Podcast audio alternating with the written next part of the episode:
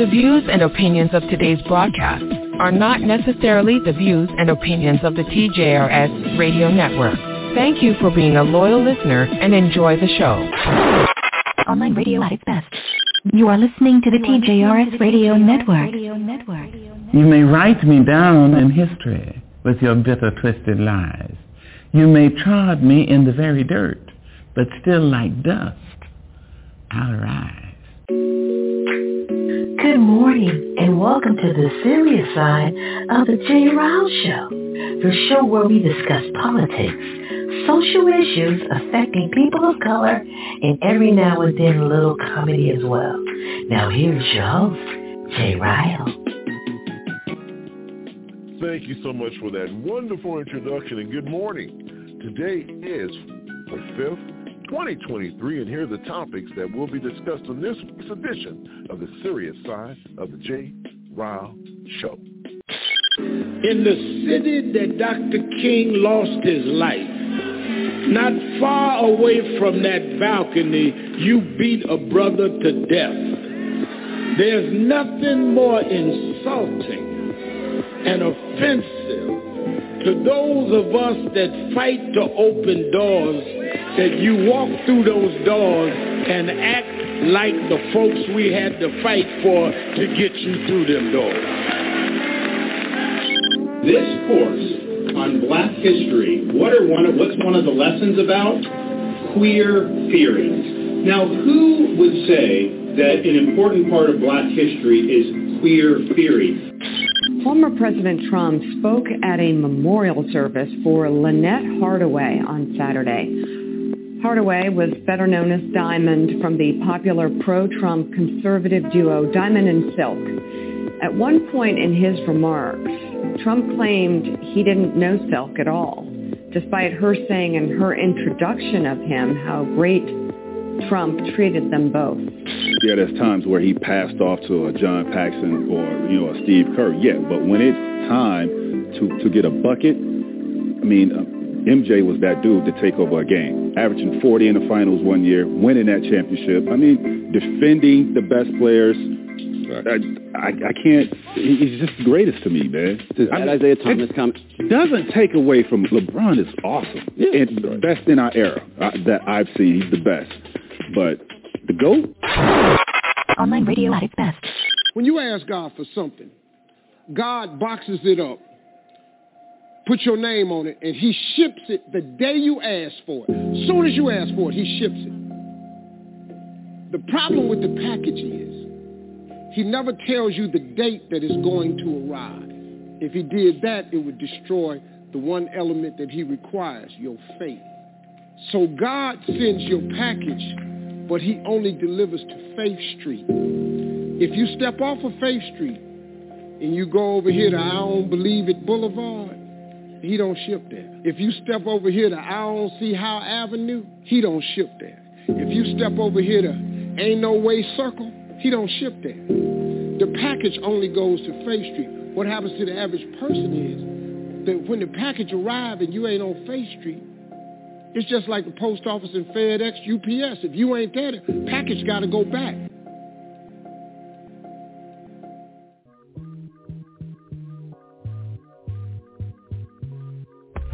347-850-1272 is our calling number, 347-850-1272. It is the serious side on a beautiful Sunday. Hope you guys are enjoying your day so far. I'm Jay Ryle once again, and uh, it's just, you know, I never share the stage by myself, and My man who's always by my side, the one and only Mr. L to the E to the S is in the house once again, man. Good morning, my brother from another mother. How you be? Well, good morning, good morning, good morning to you, sir, and uh, Good morning, Nessa. Uh, good morning, Mariana Music. Uh, good morning, Real J. Uh, good morning, Momo B. Uh, good morning, Kathleen Williams. Good morning, Rich Sister. And good morning, my brother Hawk. And good morning, my brother Jerome. I tell you what, man. You know, we replayed uh, from last week's intro, uh, what Steve Harvey said. I mean, you know, I did something that I normally don't do, Mr. Elias, you know, because during the week I really don't have time to go and check what people write. And people call me the worst social media radio host in American history because I just don't keep up with it. And, but I did, for some odd reason, go back this past week and look at some stuff. And uh, people talked about that inspirational marriage, inspirational marriage, inspirational message that uh, we played last week from Steve Harvey. So I played it again this morning because, and when you think about what he says, it's really interesting. Mhm. You know, he has his own spin on it, but I what did he say? If uh, I don't believe you, Boulevard, and I ain't there. I mean, it's it's, Yeah. it's, it's great. So we'll we'll probably play it again at some point because I think it's very inspirational. Uh, but yeah, we'll, we'll definitely play it again. But man, god dang it, man, people are just responding. People have just said so much about that intro. Well, it looks like uh, the captain of the Lady of the Seven Seas, uh, she's back on dry land. Let's say good morning to our big sis, Miss Vanessa Maybell. Good morning, Vanessa, Captain Vanessa Maybell. Ahoy, ship ship ahoy. What's going on? Welcome Good back. morning, Nessa. I just love y'all. That's all I can say. I just love y'all. Good morning. morning, everybody. Glad to be here. Well, glad that you're back on dry land. Good. Glad All you're I back on. Uh, yes, You don't be on Facebook, Jay, but Les, did you see the ship?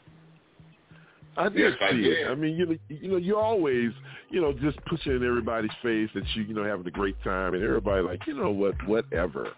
you know, we're here, raining, You know what? cold. What, Vanessa? You know what? I didn't post the pictures to rub in people's face. I post the pictures Well, because well, that's people, effect especially black people, need to learn that they can go in vacation in these kind of places, and it's right here in Galveston. And that is the purpose Mm-hmm. of me posting these pictures. They don't have to fly. They don't have to do all of it. They can lay away a cruise, just like our mama used to lay Mhm. away our clothes. So that's the purpose of Mhm. The hmm layaway, baby. Yeah. Layaway. Yeah. Well, My mama okay. lay away a lot of stuff too, Nessa. Yeah. So I remember them days. okay. You can lay away a There you go. So, you know, that's why I'm not trying to brag and boast it, but I did want y'all to see that ship because I want It Les not to beautiful. come and get on that ship with us. We we Okay. we, we rebooked the next one, and I want Les to come and go with us. It's out of Galveston next year.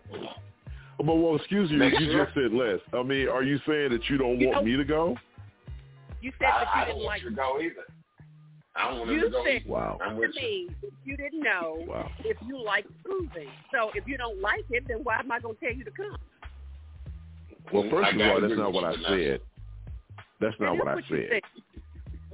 Okay. I said that okay. I this is what I said. I said, hey, it was pretty uh-huh. cool. I'm I said, you trying know, to I, get it together, Les. no, I'm not trying to get anything together. Mm-hmm. We were on a ship full of you know who's and you know what, and that was my first experience. So I was like, I was traumatized by all that What, that was going what, on. Gabriel? Especially, What, what, Gabriel? I just Okay. don't don't don't say that. No, on- so on no. here. Listen, listen to me. Yes. There are they I'm have listening. LBG, LBGTRSMUV on every ship. They have Mhm. or they have parties and That's not what I honey, said, America. Okay, wait a I minute. I didn't say Don't that, America. Thank you. I'm saying. I'm saying it. Yeah. Don't go get on Virgin Voyager. Y'all see that TV commercial of that ship that Mhm. says no children, all adults?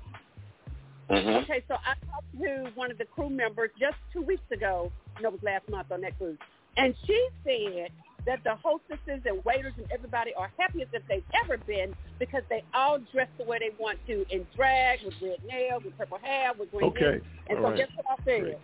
Guess what I What, said? what did you say? I'm Vanessa? so glad. you Thank you for Vanessa? telling me because I will never book it. Okay, well that's Vanessa. I'm not homophobic. Uh, I don't know what she's talking about, but okay, thank you, Vanessa. Well, yeah, well, sounds like it. All right. Jay, but I ain't going to get on the ship and with everybody serving me and in my face and dressing in five different shades of blue. So no. Okay, Anyway. but that's once again, that's Vanessa. move on. Go The, the, view- the, the views and opinions. Yes, the views and opinions are yours and yours by yourself. Thank you. God bless you, Okay, Vanessa. hold on. Let me finish this. Jay, let me finish this. So people, Oh, gosh. sound of my voice, I said that. Mm. Not Jay. But Thank there you. are some weird things that go in on cruise ships. And so I don't know, uh, but I thoroughly enjoy it. And there's swingers on cruise know. ships and everything else. So Yeah.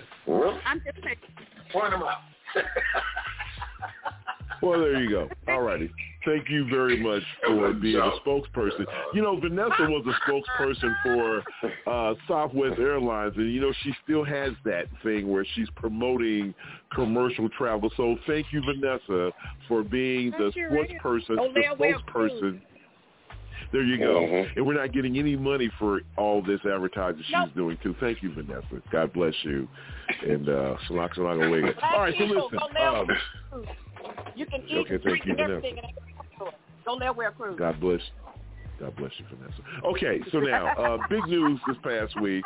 uh, you know, Chinese. The Chinese had a, a had a balloon uh, floating over America, and uh, America finally shot it down. And so the Chinese are pissed off, Mr. Elias, saying that there would be some retaliation for the U.S. taking such drastic measures against their quote unquote weather balloon. What say you, Uh-huh. Sir? They should have shot that thing down. You don't fly over anybody's uh anybody's country like that. Hell, what, what, what if we had done that to them? They, they would they have accepted it? They should have shot that thing down. I'm glad they they, waited until it got over water though. That's what that's the only thing I was concerned about. And and then the Republicans talking about shoot it down, shoot it down. And then they could have hit somebody's house or something like that, the first thing that said, see how irresponsible the Biden administration is. It's a, it's a no-win situation with these clowns. Well, well, two things I'll say in regards to your response to my question. Number one, all nations spy on each other. I mean, that's just the way it is. This particular situation was weird for two reasons. Number one, if it was quote unquote a weather balloon, Vanessa, they would have contacted the U.S. and said, hey, you know what, we have a balloon that's veered off course, nothing to see here. Matter of fact, the U.S. wasn't aware of this weather balloon until three days after it had actually began to make its uh, way across the continental United States. And I think a civilian saw it and reported it. So what does that say about our defense mechanisms, air defense mechanisms, when the balloon could just float its way all the way from China with spy equipment on board and it just happened to be hanging in the area where we have a lot of nuclear secrets. What say you, Vanessa? And did you see this balloon while you were on your cruise? No, I didn't see the balloon while I was on my cruise. I just saw the uh, space station fly over my house two days ago. But you know what? China ain't crazy. China knew exactly what they were doing, and they can call it Mhm. another balloon if they want to. Um, but I am also, like Les, glad that they decided to shoot it down over water because they don't know what debris is on the inside of that balloon. China did not Right, have no yeah. freaking weather balloon. China had a balloon because it was happened to just be floating constantly and didn't move over some nuclear nuclear places that we have. Right. So it Absolutely. has guidance. How did it just linger over one of those locations? The United States needs to start paying attention. They need to start upping our defense mechanisms before we have another 9-11. I'm just saying they're just going to have to do better when it comes to that because if a civilian saw it, why didn't our resources see it? It's true. Why did it take a regular person outside doing sky or sky blue like I do? Yeah, I mean, you're right. You bring up an excellent point in the fact that it just happened to uh, violate U.S. airspace without, you know, I mean, it's just crazy, the whole thing. Yeah. So anyway, they shot it down, and so ch- the Chinese are pissed off. But this is uh, this situation with the Chinese, this relationship is really it's becoming more volatile every day, and so we we really need to be careful because the Secretary of State was supposed to go over and spend some time with uh, his Chinese counterpart, and even uh, there was a possibility of him meeting with uh, the president of China. But now this episode has canceled that trip, and uh, stay tuned, folks, because this particular situation is not over. It's just getting started. Okay, so the Democrats have decided that Iowa and New Hampshire, they are no longer the first two states that will hold primaries for the Democrats. They have decided to push South Carolina as the first state to uh, vote in the presidential elections. And obviously New Hampshire and Iowa, they're pissed because according to their state's constitutions, uh, especially Iowa. I think they're supposed to be the first uh, state to cast their vote. So Democrats did dismiss the LES because they said, listen, you know, New Hampshire, Iowa really doesn't represent what the Democratic Party is all about. Now they said that basically there were they had so many issues with their with the last voting cycle, but come on, they said this is lily white, two lily white states in the Democratic coalition. Uh, it's a rainbow coalition, so they decided to go to South Carolina, which happens to be, you know, Clyburn's uh, Clyburn's uh, state, and that's the state that really pushed President Biden over the edge, really got his campaign started. What do you think about the move, Ms. And do you agree with it? Yeah, I agree with it. I think it's a smart move. I do. I really, I really do. You because you know what? smart That- move? Why- Why is it a smart move? Yeah. Just out of curiosity. You got to go. You got to go with who represents you. You got to go with who represents you. You know, and that's just that to me. That's just how it, how it works. That's what the Republican Party. That, that you go with who represents you. I agree wholeheartedly. And and and Iowa is lily white, and so is New Hampshire. So they don't represent they they don't represent the Democratic Party. They don't. You go you had a rainbow coalition. You go where a rainbow coalition is. So that's that's just my opinion. Well, there you go. Straight from the mouth of Mr. Elias. Last but not least, uh, Vanessa, while you were gone, uh, huge ice storms here in Texas. Um, I have a friend who's in who's in Austin, and um, their power has been out now for four days straight, going on five. Wow. I mean, how does this continue to happen? And you know, what about, let's talk about being prepared for these types of things, Vanessa. Uh, any advice on people, because, you know, we went through something last year very similar. Any advice that you would give folks, especially here in Texas, uh, how to be prepared for these types of uh, winter alerts? Because you never know, especially up close in Dallas and up in that area. We really don't get it. If it comes down here, it's really bad. But up, you know, Dallas, you know, Temple, Texas, Waco, you know, they, they are subject to, uh, uh, you know, being exposed to that type of weather. So any advice for those people, Vanessa? You know, after being trapped in the house for a week in Houston, in Texas, it's just not, this part of Texas is just not used to that kind of stuff. I, y'all gonna laugh at me. I, you know, I got a box that I keep and I go through it every six months and then I use it and then I replenish it. I got extra beans, green beans in a can, which I normally do frozen. We have extra batteries in the house. Um, we don't have a Generac because it's ten thousand dollars and we can't afford that. But we do have a generator that Bobby used during the ice storm that kept our both our refrigerators and everything going. And it it had a way where we could do the TV and the radio and I mean it was it was a like four hundred dollar generator that Bobby goes out there and cranks every month, and it, it it's there if we need it.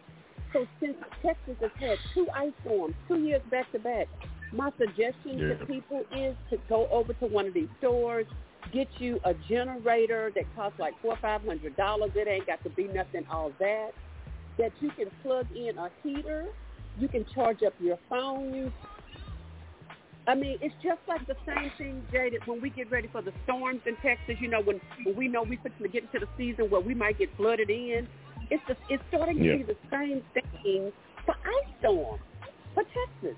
Yeah. And I was home Well- last week. I got in uh Sunday Sunday I think I came home. So I was here when it was thirty something degrees at night and forty six to forty four Mhm. degrees or something one day last week, but I did hear it was pretty bad while I was gone. But still I was here for some of that.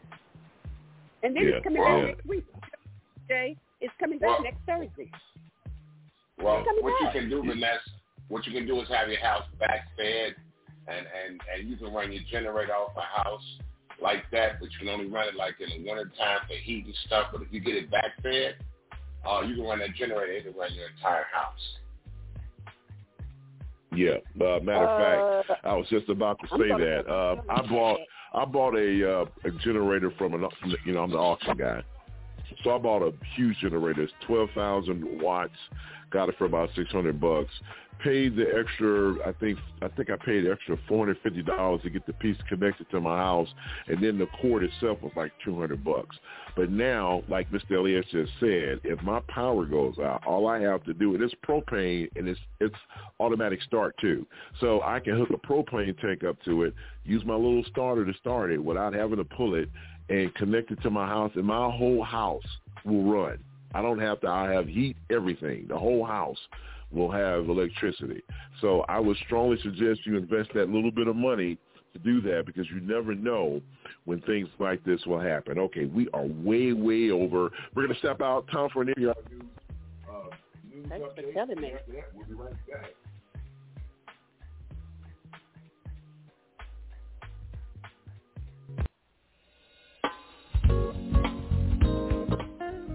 Live from NPR News in Washington, I'm Giles Snyder.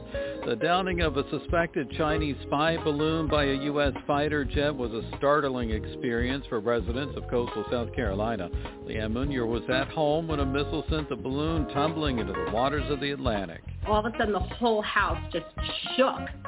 That it was like a loud boom. I ran outside, and that's when I saw all the neighbors, and then you just saw the smoke.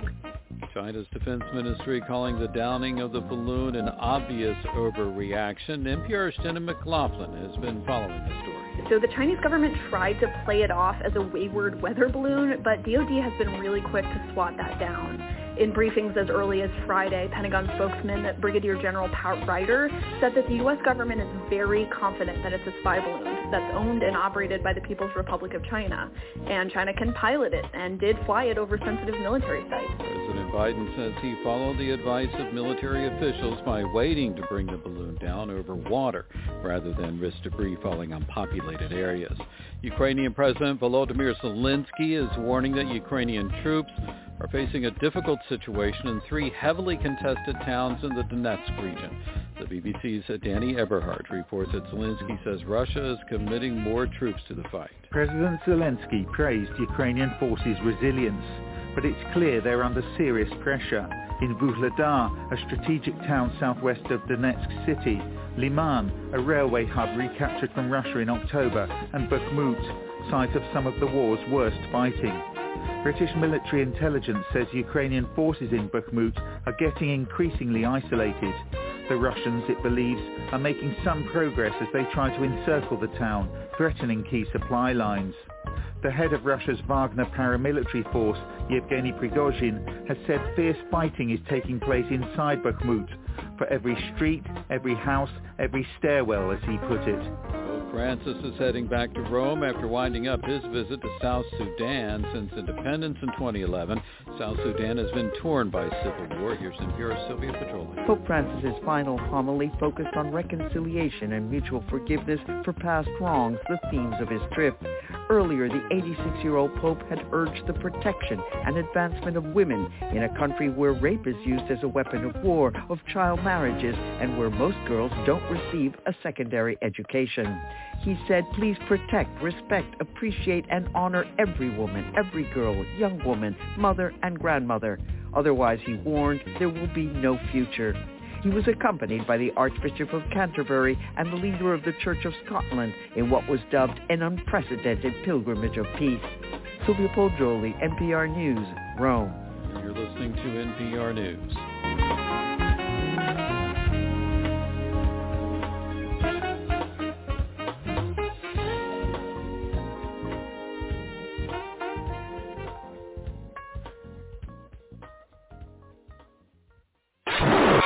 Online radio at its best.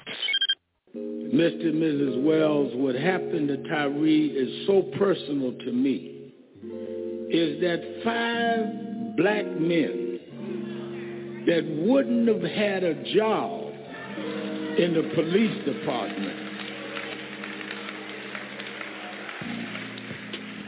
would not ever be thought of to be in an elite squad.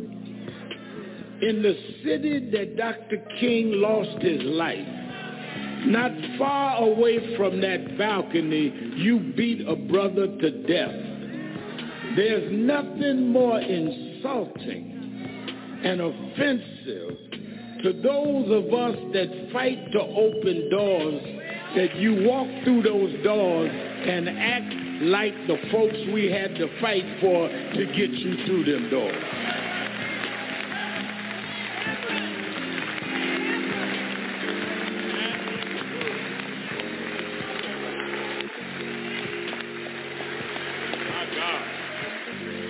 You didn't get on the police department by yourself.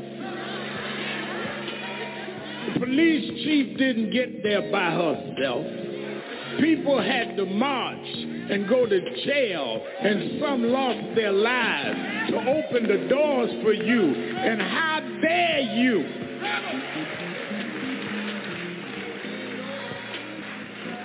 Act like that sacrifice was enough for nothing.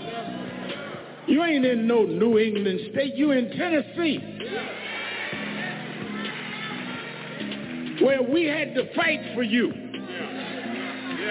And you take that position and do what we saw. And then some of y'all got all this mess on social media. Let me tell you something. I don't know what you writing on social media. Welcome back in. 347-850-1272. That was uh, Reverend Al Sharpton. This past week, uh, Tyre Nichols was laid to rest uh, on this past Wednesday, and he gave the eulogy. What a powerful eulogy. And if you haven't had an opportunity to listen to it, I would strongly suggest that you go and take a listen to what Reverend Al said. Just profound word from a man who has dedicated his life for uh, civil rights for African Americans. And what made this case so horrifying for all of us was the people who actually beat this man to death were people who look like us. But still, as I had an opportunity to take a look at, you know, I watched portions of the funeral service live as it was being broadcast on MSNBC. Uh, powerful um, um, funeral service. Uh, the vice president was there. Uh, there were civic leaders there as well. Well, just give me your thoughts, man, on this whole situation now that this young brother's been laid to rest. I think it's a despicable, disgusting situation, man. I do. How do you? I'd like to know why he got stopped in the first place. Nobody has ever said why he was pulled over in the first place, right? And for them to beat this young man like they did because he ran from them and he got away because I guess these cats were too big to catch him. You know, look, man, this is this is I got to agree with uh, Reverend Al when he says, you know, how dare you do this to another black man? You know, how dare you do this to anyone? But these, you know, and then in the city where Dr. King was killed, you know, and then and then on top of that, they it's, it's like they were giving each other high fives and like you know they'd have beat another man down and it was handcuffed. You you beat this man like to a pulp, and he's handcuffed. And and and the initial stop, nobody has ever said anything. And the initial stop was done by they say by a white police officer. And yeah, and I'm glad you brought that up. Yeah, and I'm glad you brought that up because Go ahead. Go ahead, Mr. Elias. Go ahead. Finish. No, no, no, finish your thought. Go ahead. No, no, go ahead. Finish your thought, man. No, I, I can guy, say, go ahead. Guy's pictures, mm-hmm. This guy's picture's not been put out there. He tasered right. this young man, so he's just as guilty yep. as these men. Why did he not face the same charges? Yeah, and then the other part uh, to that whole scenario is the fact that he is still, as far as I'm, I think he was suspended yeah, relieved of duty.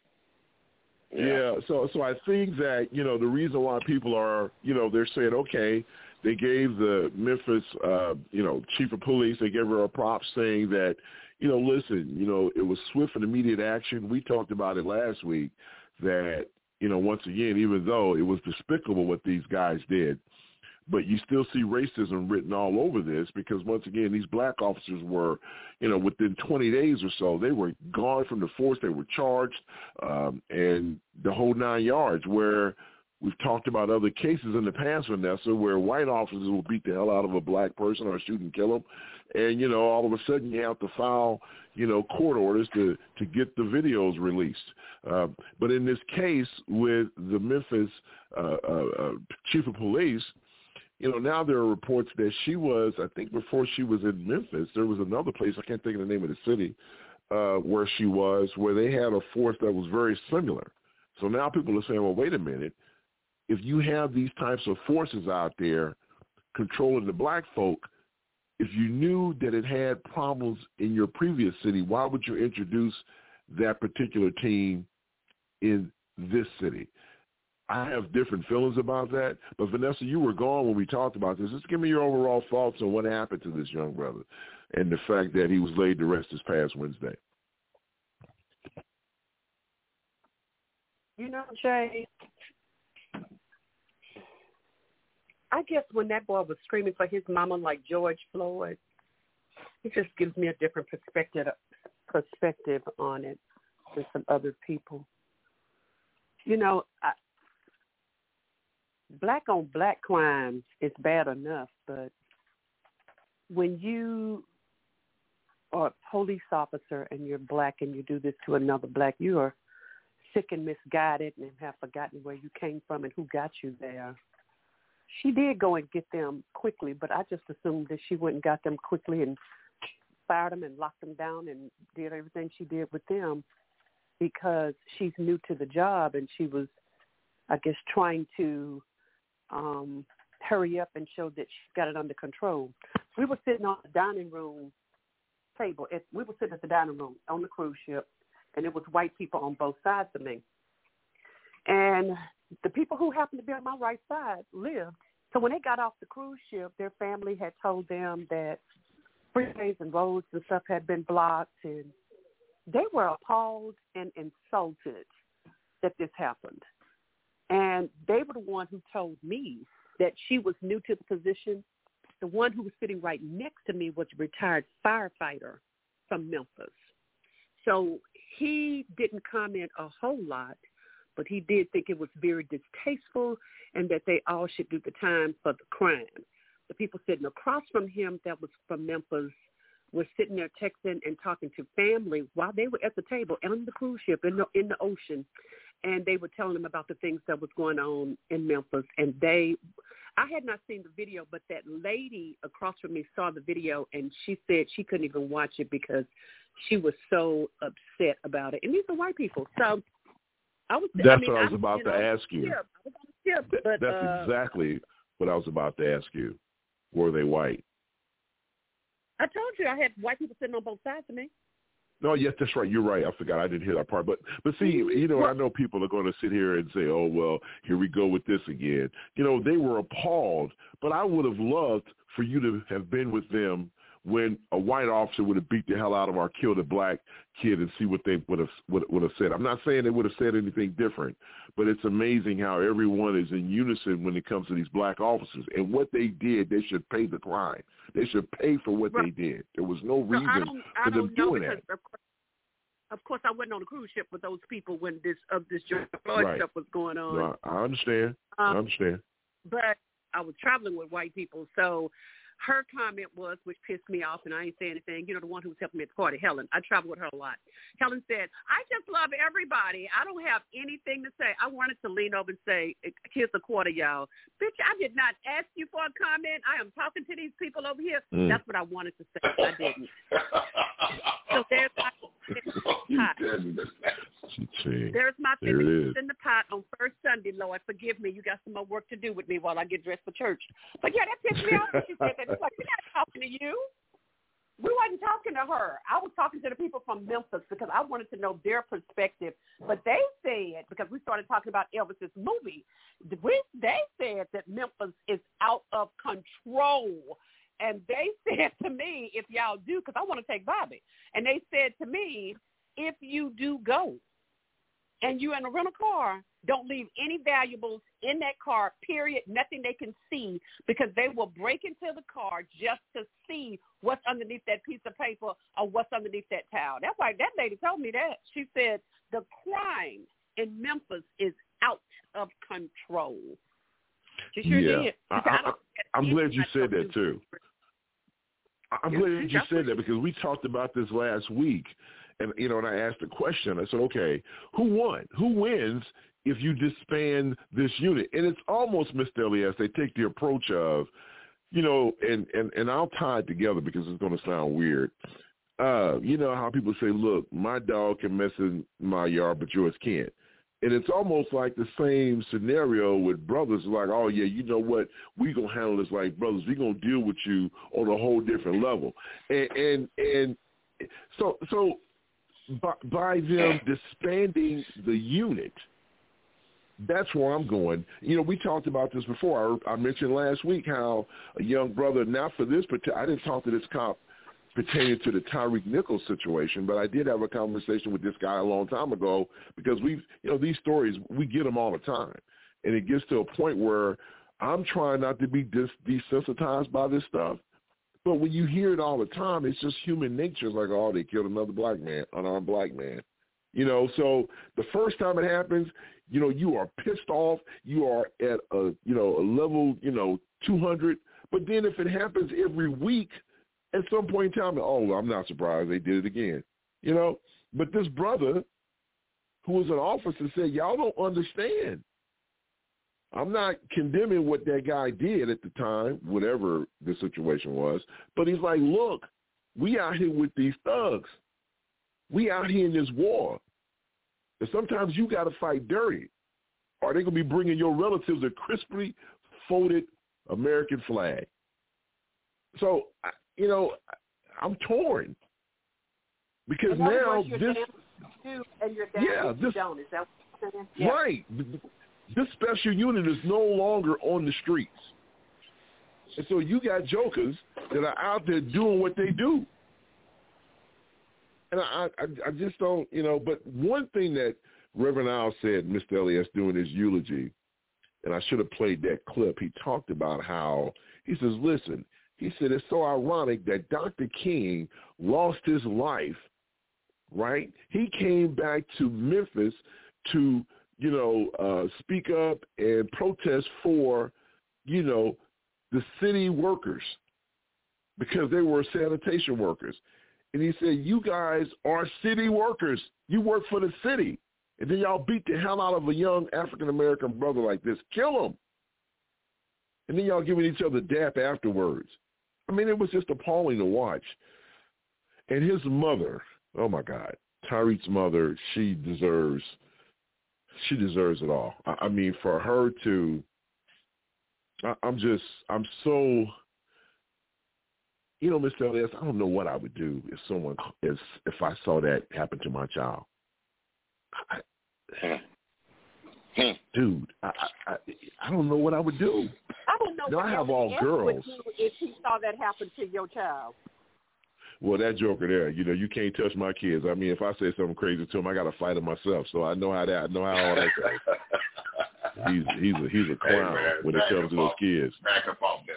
He's a clown when it comes to those kids. He is a stone cold clown when it comes to those kids. So, so, but I mean, but think about it. You should ne- a parent should never have to bury their child. Never. Mm. Mm. Mm. And now Miss Wow. Nichols is a part of. I don't think I don't, I don't think her last name is Miss Nichols, but his mother is now a part of a club that nobody wants to be a member of. Mm. Nobody. You're right. You're 100 percent right, my brother. But you know, the bottom line is these these these officers are out of some of these officers are out of control. Some of these, some of the, I mean, I get what you're saying about the Yeah. special unit, but when you become a police officer, you also take an oath to uphold the Constitution. So when you violate that constitutional rights of these people, you're violating the constitutional rights. So am, am I supposed to? And you took this job. You wanted this job. Some of these people, you know, signed up for it. So you know what you're getting into before you get into that job. Now, is there going to be stuff that you're going to do illegal Uh, on any job? You're not going to follow any any job by the book. But damn, when you just go outrageous like this, I'm sorry. There's there's no excuse for that. There's not Yeah, one but we're excuse look- for that, whether you be white, black, or whatever. You signed up for it though. You signed up for that job, and I'm not gonna make it. I hear you. You signing up for this job. I I I, I hear you, man. I, I'm not. I hear you, but I, I put myself. Look, I, I was in the military, and if I'm behind enemy lines, right, and they got me tortured, they're torturing me, they're threatening to kill me, and I see a a, a canister full of nerve agent. Now, according to the you know the Geneva Convention and all that good stuff, I'm not really supposed to engage in that stuff, right? I mean, that's really kind of off the table.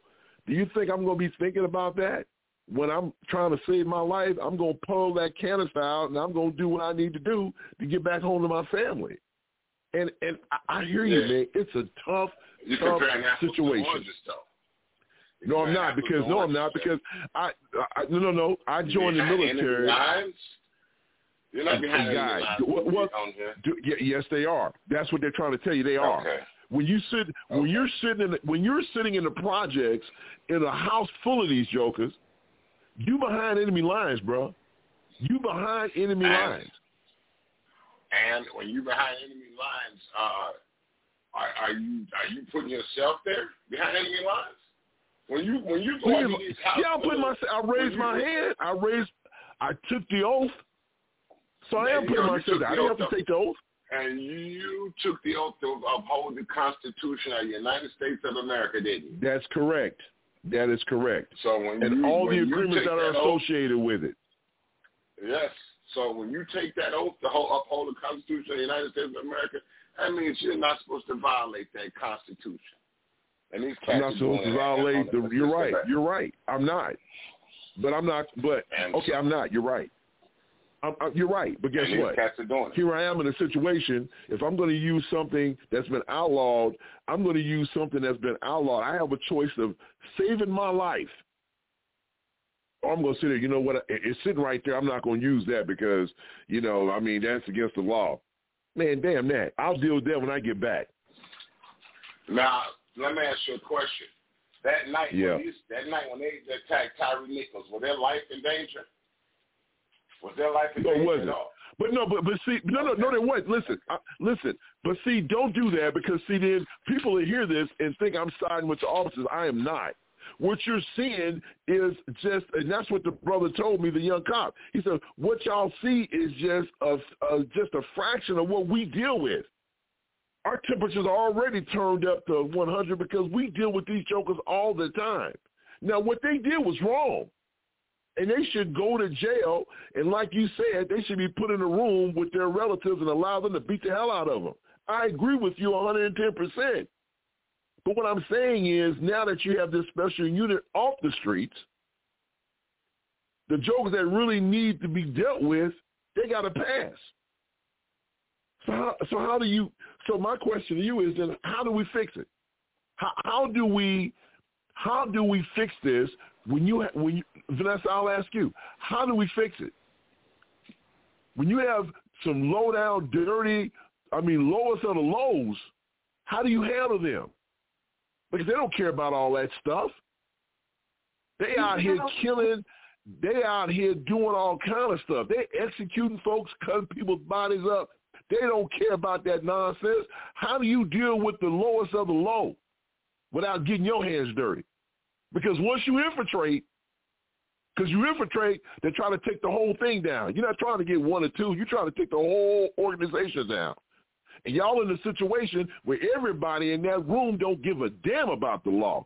Then all of a sudden they ask you to do something you looking like, well, now, uh-oh, that joker's a mole. Let's go ahead So and cut I him up and, and put put him in the bag and send him back to his family. Go ahead.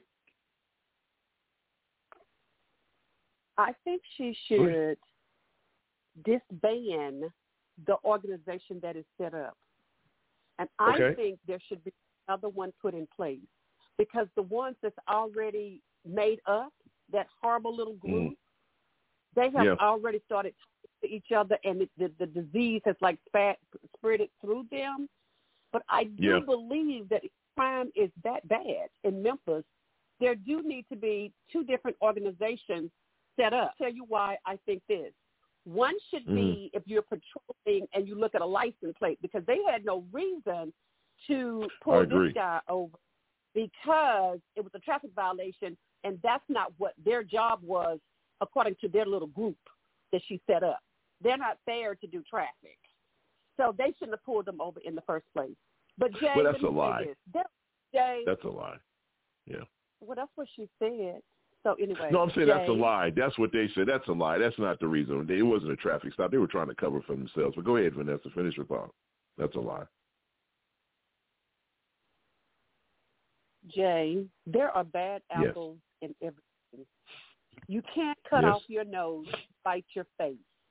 So Memphis needs some different organizations, crime mm. under control. Texas, mm. Houston needs some place, some things put into place to get some of our crime under control. But oh yeah, there's some apples, parts of the city. But, yes, but ma'am. there's some bad apples everywhere, Jay. So I think she did. So this is just my opinion, y'all. I think oh, she yeah. did the right thing by disbanding those units. But I do think mm-hmm. that she needs to go in and create another set of units and do a know. more thorough background check on those people. Because one or two of those Uh, people already had complaints on them. One or two of them, Jay, had complaints already on them before they even got. I, I don't know. I, I don't know. I, I don't know. I, I mean, I, I've seen some videos Okay, let me talk to Les of. for a Uh. Let me talk to Les. Don't you go ahead, because we got to wrap up. We're we're, we're way over. Go ahead. Okay, well, you have to hurry up and wrap up. I have to say. Go ahead. I think she did the right thing by disbanding it, and I think she needs to go in and have a whole nother unit set up and have somebody that can visually watch that unit. But there are bad apples everywhere, but we've got to get this crime under control in the United States. That's all I got to say about that. Okay. Okay. All right. Well. All right. Well. All right. Uh, three four seven eight five zero one two seven two. It's uh, February is Black History Month, and uh, in this week's edition of In Four Minutes or Less, something that you need to know, we're going to talk about the origin of the Black National Anthem.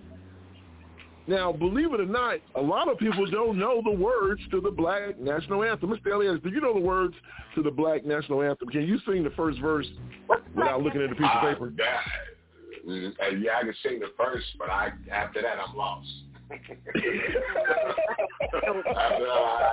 I'm not gonna sit here and say I'm not gonna sit here and tell you I can, but after that I'm lost. Mm-hmm. Oh my God! All right, well, Mr. Elias But is hey, telling the truth. In, in my defense, I can't sing the Star Spangled Banner. I can care less about it. Oh my God! Stop, Vanessa. Vanessa, stop! Please stop. All right, listen. We'll step out. Well, I'm sorry. We we we're way over. We'll step out. We, she told me to shut up. All right, it is convenient time. in four minutes. So that's something that you need to know. Oh man, Jerome's here. We'll talk to him on the other side. We'll be right back.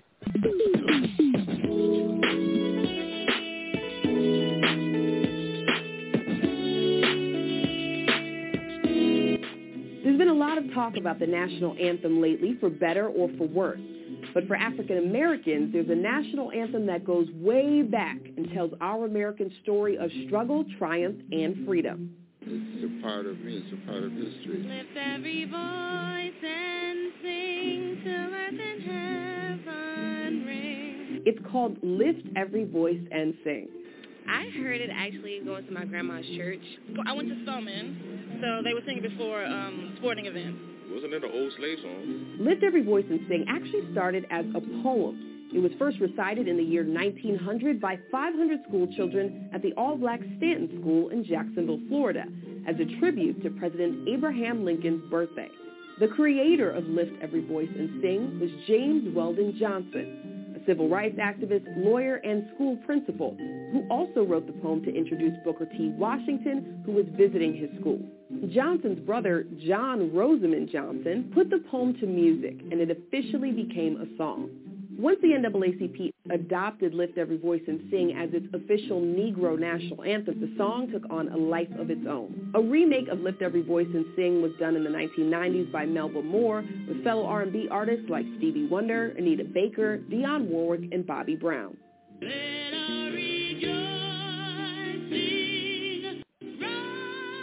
It was even recited during President Barack Obama's first presidential inauguration. Wherever you stand on what to actually call Lift Every Voice and Sing, chances are you fall into the bucket of people who just remember the first stanza. Lift every voice and sing to. Lift every voice and Sing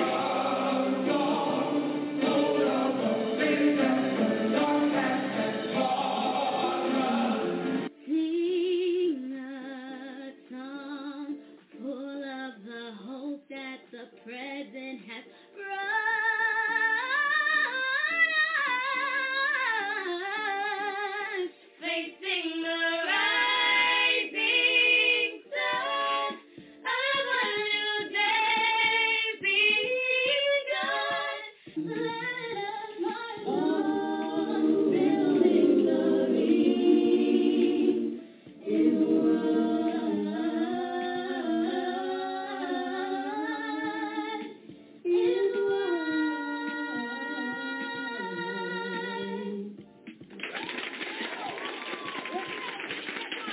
Beyond the politics around Lift Every Voice and Sing, the song itself is powerful in that it talks about staying hopeful, fighting injustice, and knowing the struggle our ancestors endured. It's a part of something that gave people hope and, uh, you know, uh, striving for excellence and uh, kind of sense of community. just knowing that you have a what do you want to call that? A a place. Um, knowing that you're an individual you're a citizen. Um, you are here. You are here. And and um, and that and there's there's power in that. You are listening to the TJRS Radio Network.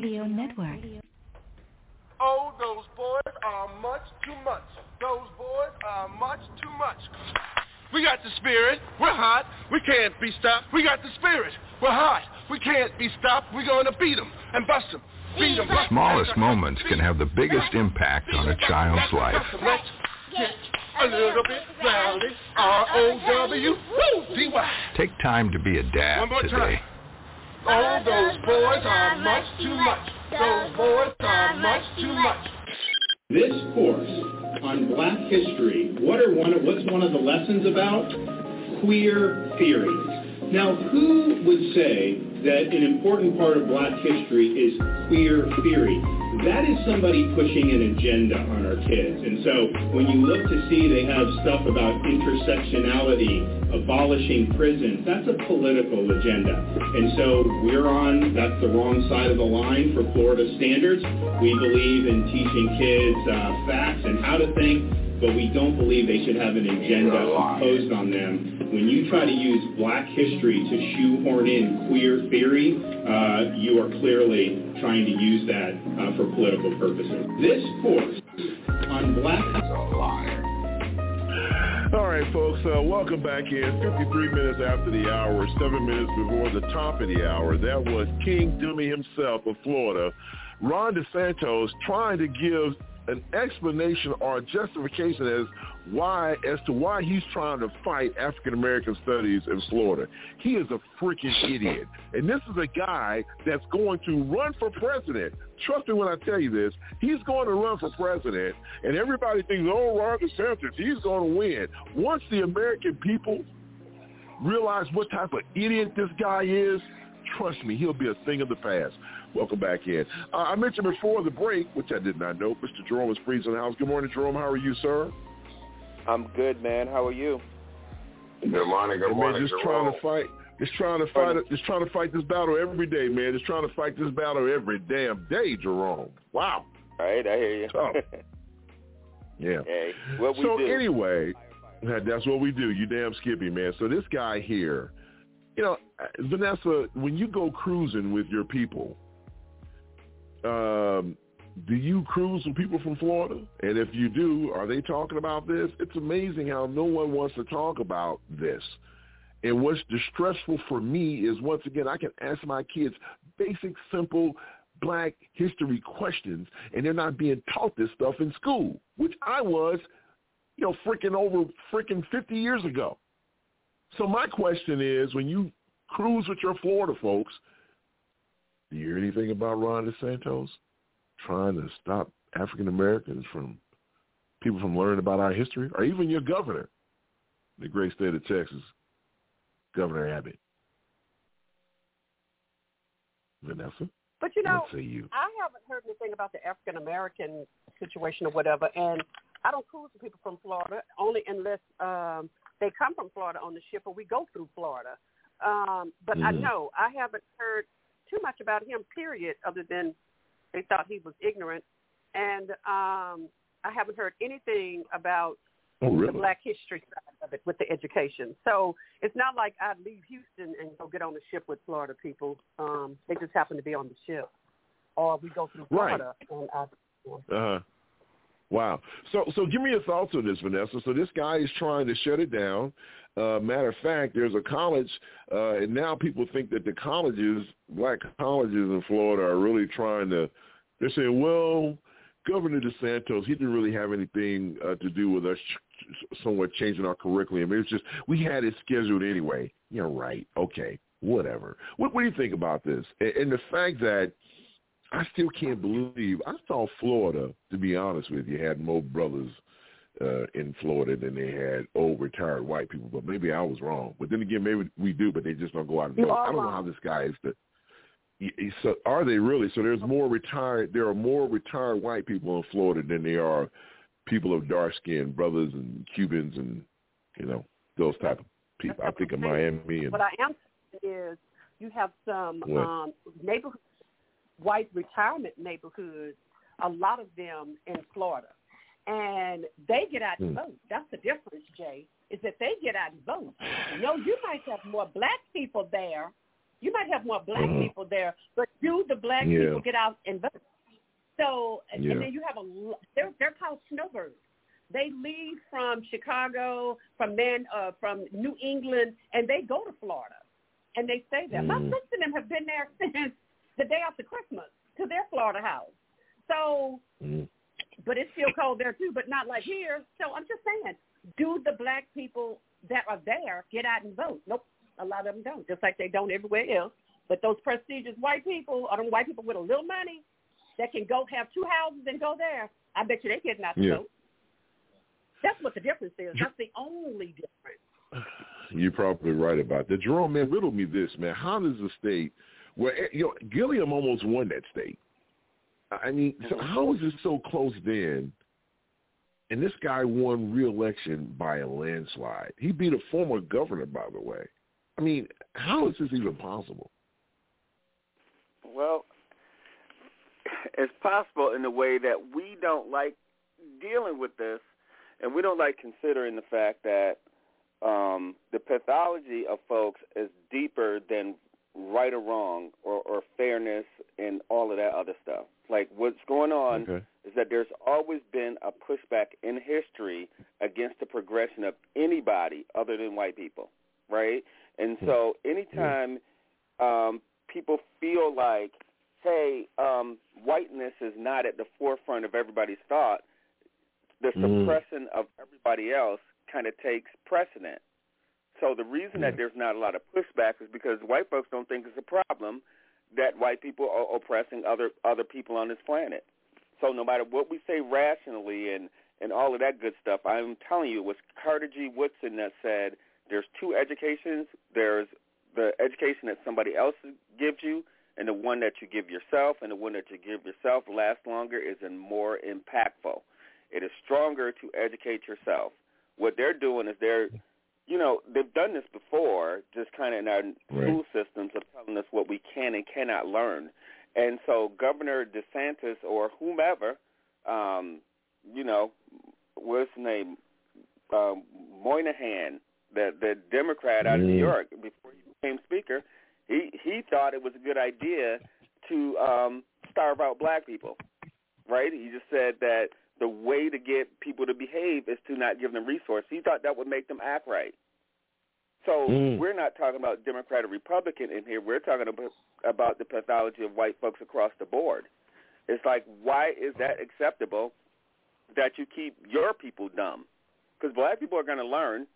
I mean, I know most of my history not from school. I don't think that. And, Wow. and even when you talked about, you know, um, you know, what was going on in Memphis. Like the issue Yeah. is, is that we don't even do accurate MLK history.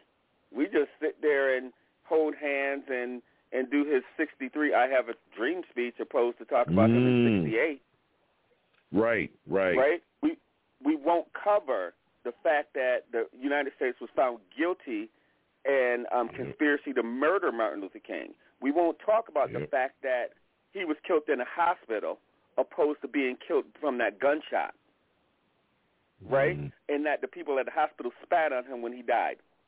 We don't talk about that because we have to talk about white people who did it.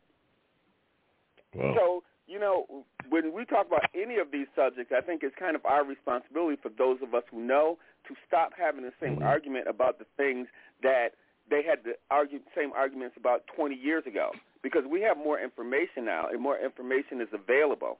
So we have to upgrade the conversation to talk about why it is what it is. And the truth is, is because white folks are not changing. And when they get scared or whatever that thing is that's in them, which I'm not clinically like diagnosing them, but whenever they decide what it is that's scaring them to death, then equity can happen. But we need to keep educating our people. I mean, it's why the Panthers was around, right? The the breakfast programs, the um, the health clinics, and education. It was a part because the society will not educate black people to know anything other than what white folks want them to know, and white folks are scared to deal with um, their own. I shouldn't even say their own part in it because it was them that oppressed everybody else. Like there was no part in it; they oppressed them. So for them to Yeah. be scared about Black history is crazy. Well, it's not crazy; it's what they do. You know, it's interesting you brought up uh, Dr. King. You know, Mr. Elias, he is absolutely right. People were saying, you know, in 68, Dr. King was really questioning, you know, should we continue this nonviolence approach because, you know, he just got to that point, man. You know, one of the things I'll tell people, didn't and I've done this said, here "I'm tired." He didn't yeah, question. what I'm what I'm saying well what I'm saying is he was like yeah he was like okay maybe I should we should take another approach. I mean, No, you know, 'cause he he's didn't ask good. it. Yeah, he didn't ask the question. What'd he say? He said, "I'm tired of this. We need to go to a more aggressive nonviolence." Yep. Right? Yep. Right. We like it was more Aggressive forces nonviolence. than that. We're still being nice, We- Jay. I am telling you, it was different. Okay, well, I mean, listen, I stand corrected. I stand corrected. I mean, because I knew that uh, there was some rumblings about, okay, you know, this this stuff's not working. You know, we, this is not working. We we need to probably take more of the Malcolm X approach. So I mean, that's fine. You- But but one thing I will encourage people to do, Mr. Elias, and this is something that I've been doing here recently. I found a speech, an interview that Dr. King gave, and my God, man, it just it this man this man was before his time. And everything he talked about then, Mr. Elias, is starting to come to light now. It's amazing when I go back and pull up some of his old, I mean, some of these, you know, like Jerome says, you know, everybody wants to hold hands and have MLK uh, marches and, and all this other stuff. But, you know, you really need to get in and really start finding some of the lost interviews. Another one, Malcolm X. I was watching some Malcolm mm-hmm. X stuff the other day, and I was like, this brother.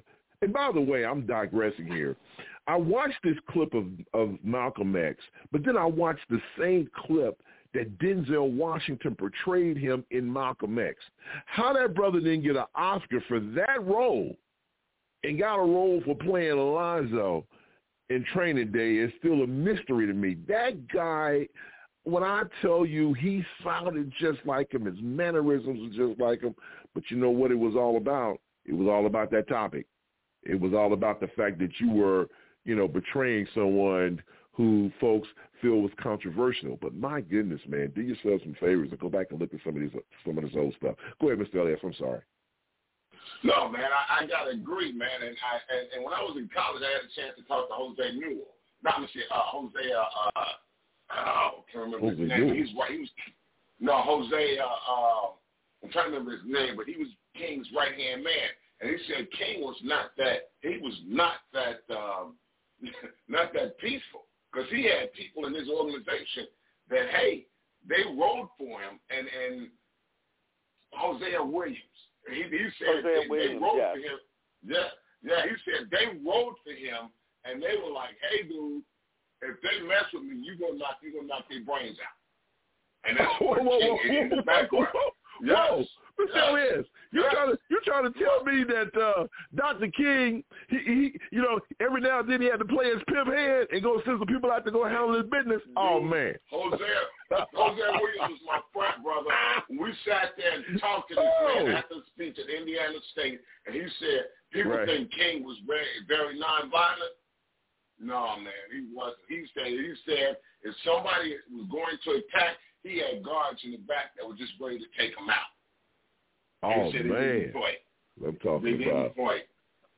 Right. I, I, yeah, I think what we miss all the time is that um, the civil rights movement, the nonviolent stuff, is a strategy. It was not the end all be all. It was a strategy. It said that Martin Luther King believed that if we showed the brutality of white people, it would shock the conscience of other white folks. So just being nonviolent was a strategy to say if we do nothing, we can see what kind of animals they really are. That's what it was. It wasn't that they were weak and cowards and and believed in white folks. They needed everybody else. They needed to shock the consciousness of everybody else around the world. That's what it was Mm. for. But it was not a Oh, wow. permanent solution of dealing with anything. Oh.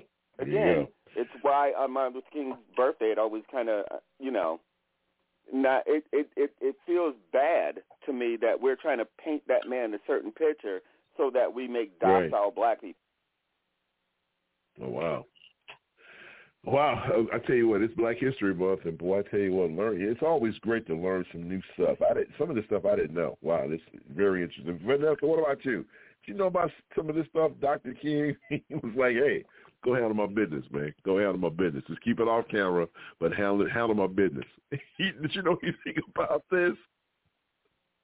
You know, no, I didn't. But after going to see the Hotel Lorraine and where he stood, I always wondered, did he have security that was up there with him that they got to take a shot off on him on that balcony? I always wondered, did he have, when you see it, where he stood and Mhm. looked through the window of where he slept, Yeah. I always wondered, why did he get high up on that balcony knowing that people wanted him dead unless he had some secret service like people out in the audience? Why did he stand up on that top of that balcony knowing people wanted him dead? So I don't know. After seeing it, I always wondered, did Hmm. he have, you know, you have to go see it and see how high up on the hotel balcony. Les, you've been there, right? Yeah, yes, I have, and that's uh, and you're absolutely right. Don't you don't you kind of look at it and wonder about him standing up on the back of that balcony where anybody had access to him? Didn't you think about that?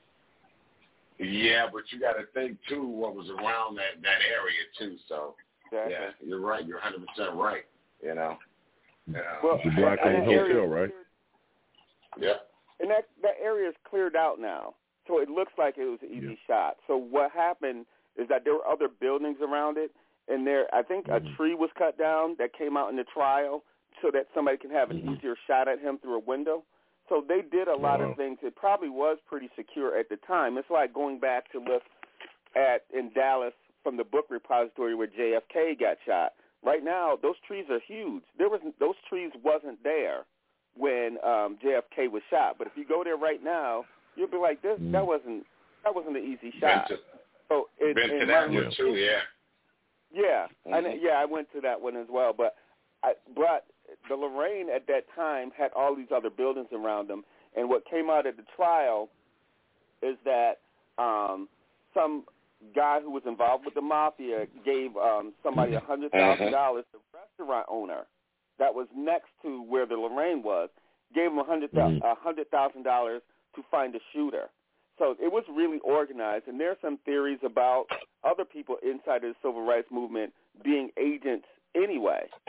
So the Yeah, wow. is why the U.S. government was found guilty of conspiracy to assassinate him because that was not some random dude that shot him because he was in a bad location. It came, somebody came out and got him. There was a signal mm-hmm. to somebody else. It wasn't easy to get to him. He had a lot of people around him. It, it was a marksman that picked him off. And again, Yeah. he did not die on that balcony.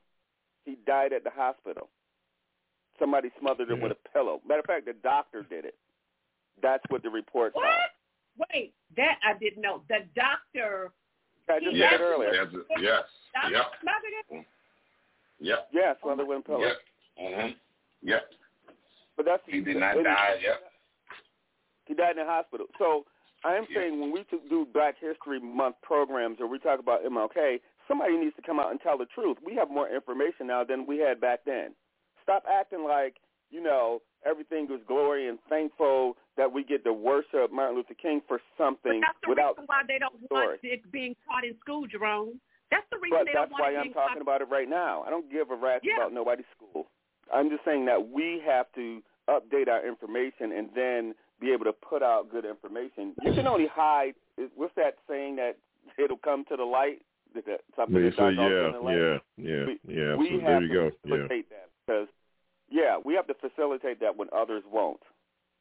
But Yeah. you know, I'm sorry. So I, I wanted to say it was the it was fired from behind the restaurant is what that um, um, lawsuit said, and that restaurant itself is not standing now. Yeah. Like, So they said there was like and U.S. government agencies involved with that, and they named a couple of them. CIA and FBI had people on the ground, and the Memphis police Yeah. officers were told not to even be there. They found out later that's true. involvement of the police, the Memphis Police Department. They were Yeah, told that- not that's to right. be there. He is absolutely correct. You know, I, there's a documentary that they used to play on AFN, Armed Forces uh, Network, overseas every year for Dr. King's birthday, and I cannot find it. I've looked everywhere. It is the most comprehensive uh, uh, documentary of Dr. King during the Civil Rights Movement, and man, I can't find it anywhere. So if, if you know where it is, if someone within the sound of my voice, if you can find it, please. It was just a documentary. No one talked. It was a camera that followed him around. It was amazing. And you really got to see what Dr. King faced every day. So, my God, I one wish I line? could find that. Yes, sir. Can I give you one line from Coretta? Yeah, yeah. From Coretta Scott King? Yeah. The, she said the Yeah, yeah. jury was clearly convinced by the ex, extensive evidence that was presented during that um, during the trial. In addition to Uh-huh. Mr. Jowers, who was the guy who was the bar owner, the conspiracy of the mafia, local, state, and federal government agencies were deeply Mm. involved in the assassination of my husband. The jury also affirmed overwhelming evidence that identified someone else, not James Earl, Ro- James Earl Ray, as the shooter, and that Ray was set up to take the blame. And I, I, I want to make it clear that my family has no inter, inter uh, interest in retribution. She wanted the story to get out that Right. state, federal, and local folks conspired to kill his kill her husband, and it never got out. Yeah. And this is And they actually this went to meet December with him 8, too. They, they met with King. hmm They met with uh, Ray. They went to the they went to the jail and met with uh, James Earl Ray, and I think they won a suit where I think they won a dollar or a hundred. I can't remember what it was, but but yeah, it's, they got a dollar and they donated to charity because the only way to get the federal government to, to cooperate was that they wouldn't get a billion dollars for their role in it. So they gave up more information on the conspiracy in exchange for them not suing for an ex- exorbitant amount of money in that civil suit. That's how they got the information, and the, and they didn't get There you go. stonewalled by the government telling them they didn't want money. It should've Where there you go, folks. Black History Month is a beautiful thing. Black History Month, the month of February, which happens to be the shortest month of the of the year, but I digress. All right, it's time to step out, take a break. We'll be right back after this. Jeez. You're right. Online radio at its best. See that cute little dog in the pet store window? Chances are it came from a puppy mill, a breeding facility that forces caged, neglected, and often sick dogs to churn out puppy after puppy to be sold for profit. That's how nearly all pet stores work. Meanwhile, millions of wonderful, healthy pets end up in animal shelters because of divorce, money trouble, or simply not having a home. But with one simple choice, you can help just by deciding to adopt instead of purchase your next pet. Animal shelters are full of amazing pets looking for a home. Mixed, pure breed, big or small, puppies to adults. You can find that faithful companion you've always wanted. Fluffy snuggler, your new hiking buddy, or even one that looks good in hats. When you adopt your new best friend, not only are you saving a life, you're taking a stand against puppy mills. Now imagine sharing the joy of adopting with your friends. Seeing the smart choice and impact you've made, they adopt their next pets and share with five of their friends who share with five more. Before long, thousands get involved. Pet stores stop selling dogs from puppy mills, and even more lives are saved. And all because you chose to adopt. Man's best friend deserves better. They deserve good care, safety, and love from a family of their own. And with your help, we can save them all.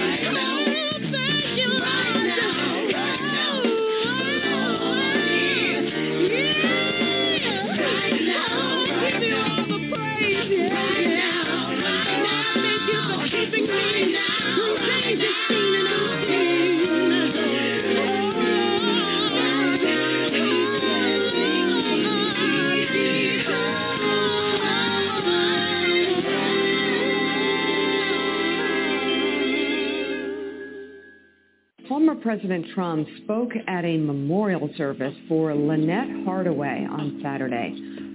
Hardaway was better known as Diamond from the popular pro-Trump conservative duo Diamond and Silk. At one point in his remarks, Trump claimed he didn't know Silk at all, despite her saying in her introduction of him how great Trump treated them both. President Trump, I just want to say thank you so much for believing in Diamond and Silk. He treated us just like Lara. He treated us just like the other children. Eric, uh, Don Jr., Tiffany. He treated us just like when we came around. When Diamond and Silk came around, it was like we was part of the family. You know, the world has lost one of its brightest stars, star, but I see that we have another star who is equal to, but she stepped up and she is different. I'm, I'm serious. I thought I knew them both. I didn't. I knew I knew Diamond, but I didn't know Silk at all. I just learned about Silk. You're fantastic. what? What? Oh my God. How did you say that?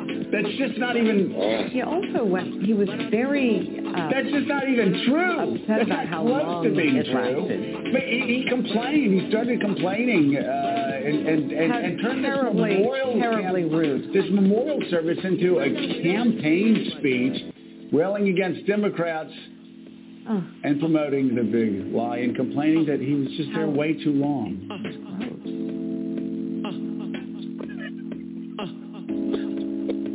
Back to 347-850-1272. It is 21 minutes after the hour. And welcome back into the serious side. Okay. Once again, that was Donald Trump. That was not serious. at the at the funeral of, you know, unfortunately Diamond and Silk, you know, Diamond lost her life unfortunately. But these were two uh, you know, pro Trump black folks that loved Donald Trump, invited him to come to the funeral and he spent forty five minutes talking about his TV show, talking about how he got the election stolen from him, but then the icing on the cake, he comes and says he didn't even know Silk. And Silk, uh-huh. before she introduced him, said he treated us like one of his kids.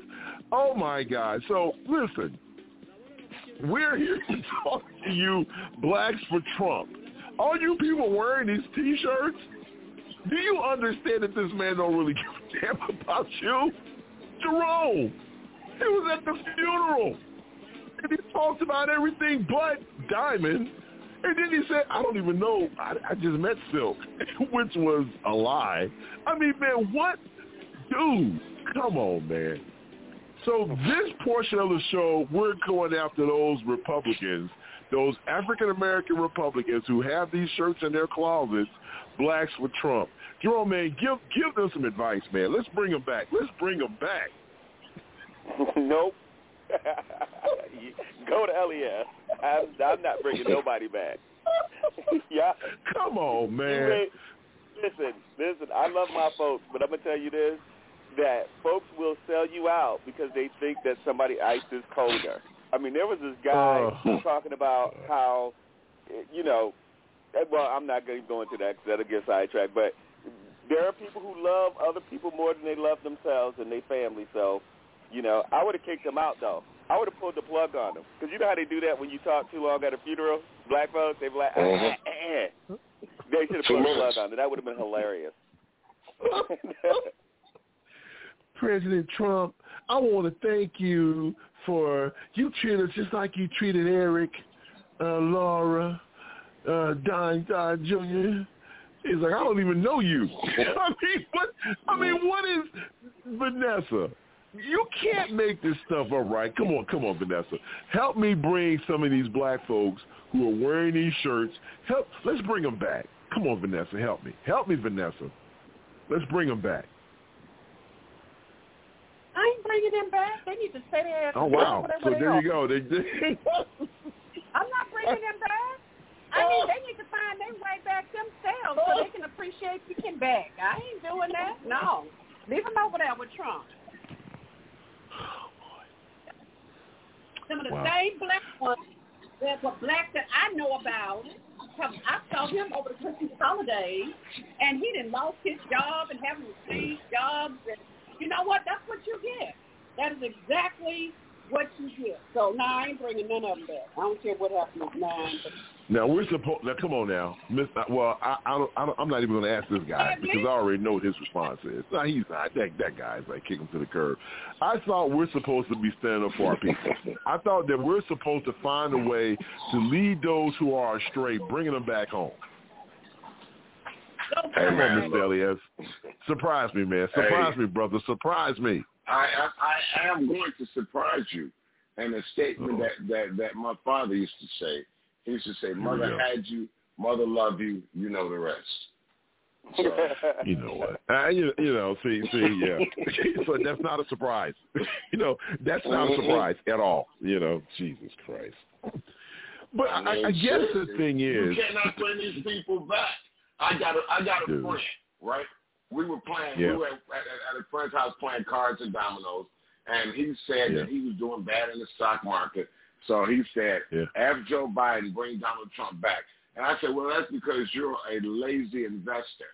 I said, "I'm doing pretty well in the mm-hmm. market because I, I listen to what the the what, what the president is talking about. They're talking about clean energy, so I'm investing in and, and, and battery stations and all the rest of that stuff, and I'm doing pretty well. But because you're a lazy investor and Trump has made you a lazy investor, you're pretty dumb. So for you to say something like that to take your voting rights away, you are really one of the dumbest cats I've ever been around, and I probably don't want to be boy. like you ever again. Mm-hmm. Yep. Oh my God, it. I'm Lex, supportive did you just call me a dumb, lazy investor because I let other people watch my money? Oh wow. No, okay. you're letting other people. You're letting other people invest your money, Vanessa. This cat is saying he's not doing that. He said he's losing money in the market because, you know, because Biden's in office. Ain't got nothing to do with Biden. Oh no. You listen to him. Like, like, like, like if you listen to, like, uh, I invested in Eli Lilly for those who want a little stock advice. Eli Lilly, they just came out on the news and said that Eli Lilly is coming out with a with a, a, a fat uh, a, a fat um, drug that if you shoot it in your body, you're supposed to start losing weight. And it's, they said it's gonna sell like hotcakes. So what, hey, hey, what, what is that going to be on the market, man? what is that going to be on the market? What is They that going to be on the market? said I'm down. They said they, they, they said by the summertime. They said by the summertime. What, this they summer? Supposed to be their hottest seller. Yes. Yep. They said. so- Hey, I man, send, send me that stock tip. send me that Yeah, stock yeah, tip. Jerome. Jerome, Jerome sent that said that to me about what two or three weeks ago. I was like, okay, Yeah. I'm I'm throwing some money. Was- at Eli yeah, Lilly. I think it was Mhm. longer than that. Mhm. Yeah, I remember doing that Yeah. story. Yeah. Oh, oh, well, damn! I, I need to. Wait a minute. So you're trying to tell me I need to, I need to start listening to it? Need to know bases all the way through? Hey. oh, my bad. Look, I'll be tuned in today. So, so, so Vanessa, you, Vanessa, you might want to tell your people to throw some money at Eli Lilly. I'm telling you, because it's like it's like three hundred dollars a share right now. But you can imagine if that thing is the hottest seller, it's gonna go to well over a thousand, two thousand dollars a share. Easy. Hey man, send me the stock. Send me the tip, dog. Send me the tip, I man. got you. I got you. It's been a, it's been a beautiful show so far. We have to run a disclaimer, not um, special, whatever. We have to run that disclaimer. this, that, they say that stuff is going to be. They say it's going. They're going to sell billions and billions of dollars of that that that stuff because it's going to fly off the shelves. Trust me, it's gonna be high as heck though. Like I know yeah, where this is gonna bet your bottom dollar on that. Yeah, and and you know the insurance companies ain't gonna cover it, but there's gonna be a lot of people that's gonna buy it. It's going to be. Yeah. So that's just the success. Yep. Yeah, cause, yeah, 'cause if you can get the gastric bypass surgery, and if that pill is Mhm. cheaper, then Mhm. yeah, Yep. Yep. I can see that. So there you go, folks. All Your right. stock tip for the day. There it is. There you go. So we, look, you can't beat this show. Black history and stock tips, and I can give me a fat reducing pill. Man, I am down like four flat tires. hey, look, I'm about to listen to the show again Hey, to make sure I didn't miss something.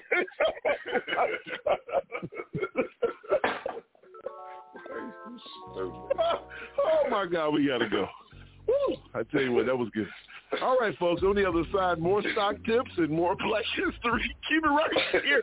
You're listening to the serious side. Three four seven eight five zero one two seventeen. Wow, this is some good stuff. We'll be right back after this.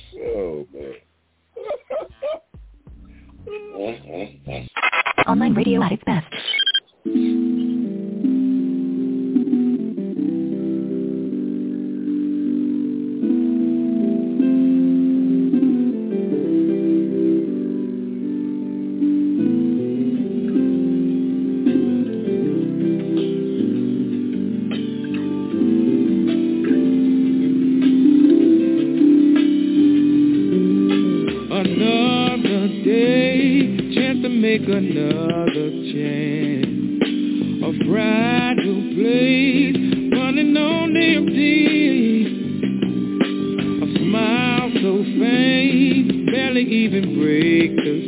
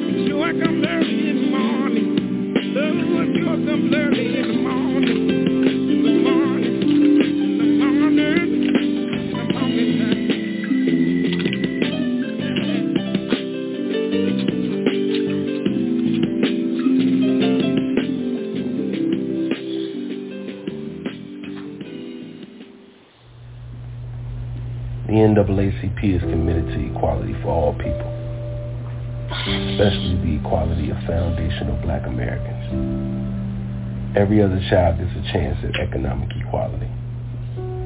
Every other child gets a chance at living the best life they possibly can. Doesn't he deserve a chance too? Learn more at NAACP.org. Online radio at its best. Welcome back in. 347-850-1272. It's the Serious Out on a beautiful Sunday. Glad you guys are in the house. Glad you guys are spending a portion of your Sunday with me and us. And of course, I never share the stage by myself. Let's say good morning to my big sis, Miss Vanessa Mazelli, friend of McAnally. Good morning, Vanessa. How are you? Good morning, my black people. Good morning. Good morning to you. Good morning to you. We are all in our places with bright, smiling faces. The man. Smartest man in the world, Mr. Jerome Esprit's in the house. What's going on, Jerome, man? How you? Yes, sir. I'm good, man. How are you? I'm doing all right, man. Can you give us a tease? What you going to talk about today, brother? Oh, man, I'll well, I already in. talked to MLK. So maybe I'll talk about copy, and maybe I'll get them all in on the same show. Like, I don't know. Uh, okay, well, there you go. We're going to definitely do some black history. You know, we need to put some of that in there. So that's what we're doing. Absolutely. All right. Any more stock tips, perhaps? Maybe, perhaps? Okay. Yeah, I know. tune I in. know, yeah. Yeah. Tune in. I just- Tune in. you damn sure better tune in. Uh, that's coming up at the top of the hour. The man who gets the first and last word here on the serious side, the one and only Mr. L to the E to the S. Good morning, sir. How are you? Well, good morning, good morning, good morning to you, and uh, good morning, Nessa. Uh, good morning, uh, Kathleen Williams. Uh, good morning, Miss Sister. Uh, good morning, Real Delia. Uh, good morning, Mama B. Uh, good morning, Mariana Music. And Mariana Music, that first song was by Avery Sunshine, and it's called Blessing Me. And the last song was by Anthony Hamilton called Pass Me Over. And good morning, my brother Hawk, and good morning, my brother Jerome. Yes, sir. Mr. Elias, can we say hello to some people in the world famous chat room if you don't mind, sir? I can only recognize Covina Man this morning, my brother. In there. Uh, okay, that means recognize on, recognize on. All right, I want to say what's up to the pastor. What's happening, pastor? How you doing? Belinda is in the house. Now, this person says that they used to listen to our other show all the time, and they're surprised that uh-huh. we don't remember them. To, okay, so do you remember a Trina, Mr. Elias? Because I don't. Uh, I can't say that I do, but I can't say I don't either. I, you know, my memories. You know. Well, well, you, well, you just did. You, you, you, you're trying. You're trying to play both sides of the fence. You don't remember her ass either. So just say it. That's okay. I we don't- don't remember. Mm, I don't I remember. don't. She said she was an early listener of the show. And uh anyway, all right. Well, Trina, uh, my apologies. We should know who you are, but my bad. We don't know who you are, but that's okay. We know who you are now. Then again, maybe once we go back and listen to some old shows, maybe we'll figure out who she is. They just getting old and can't.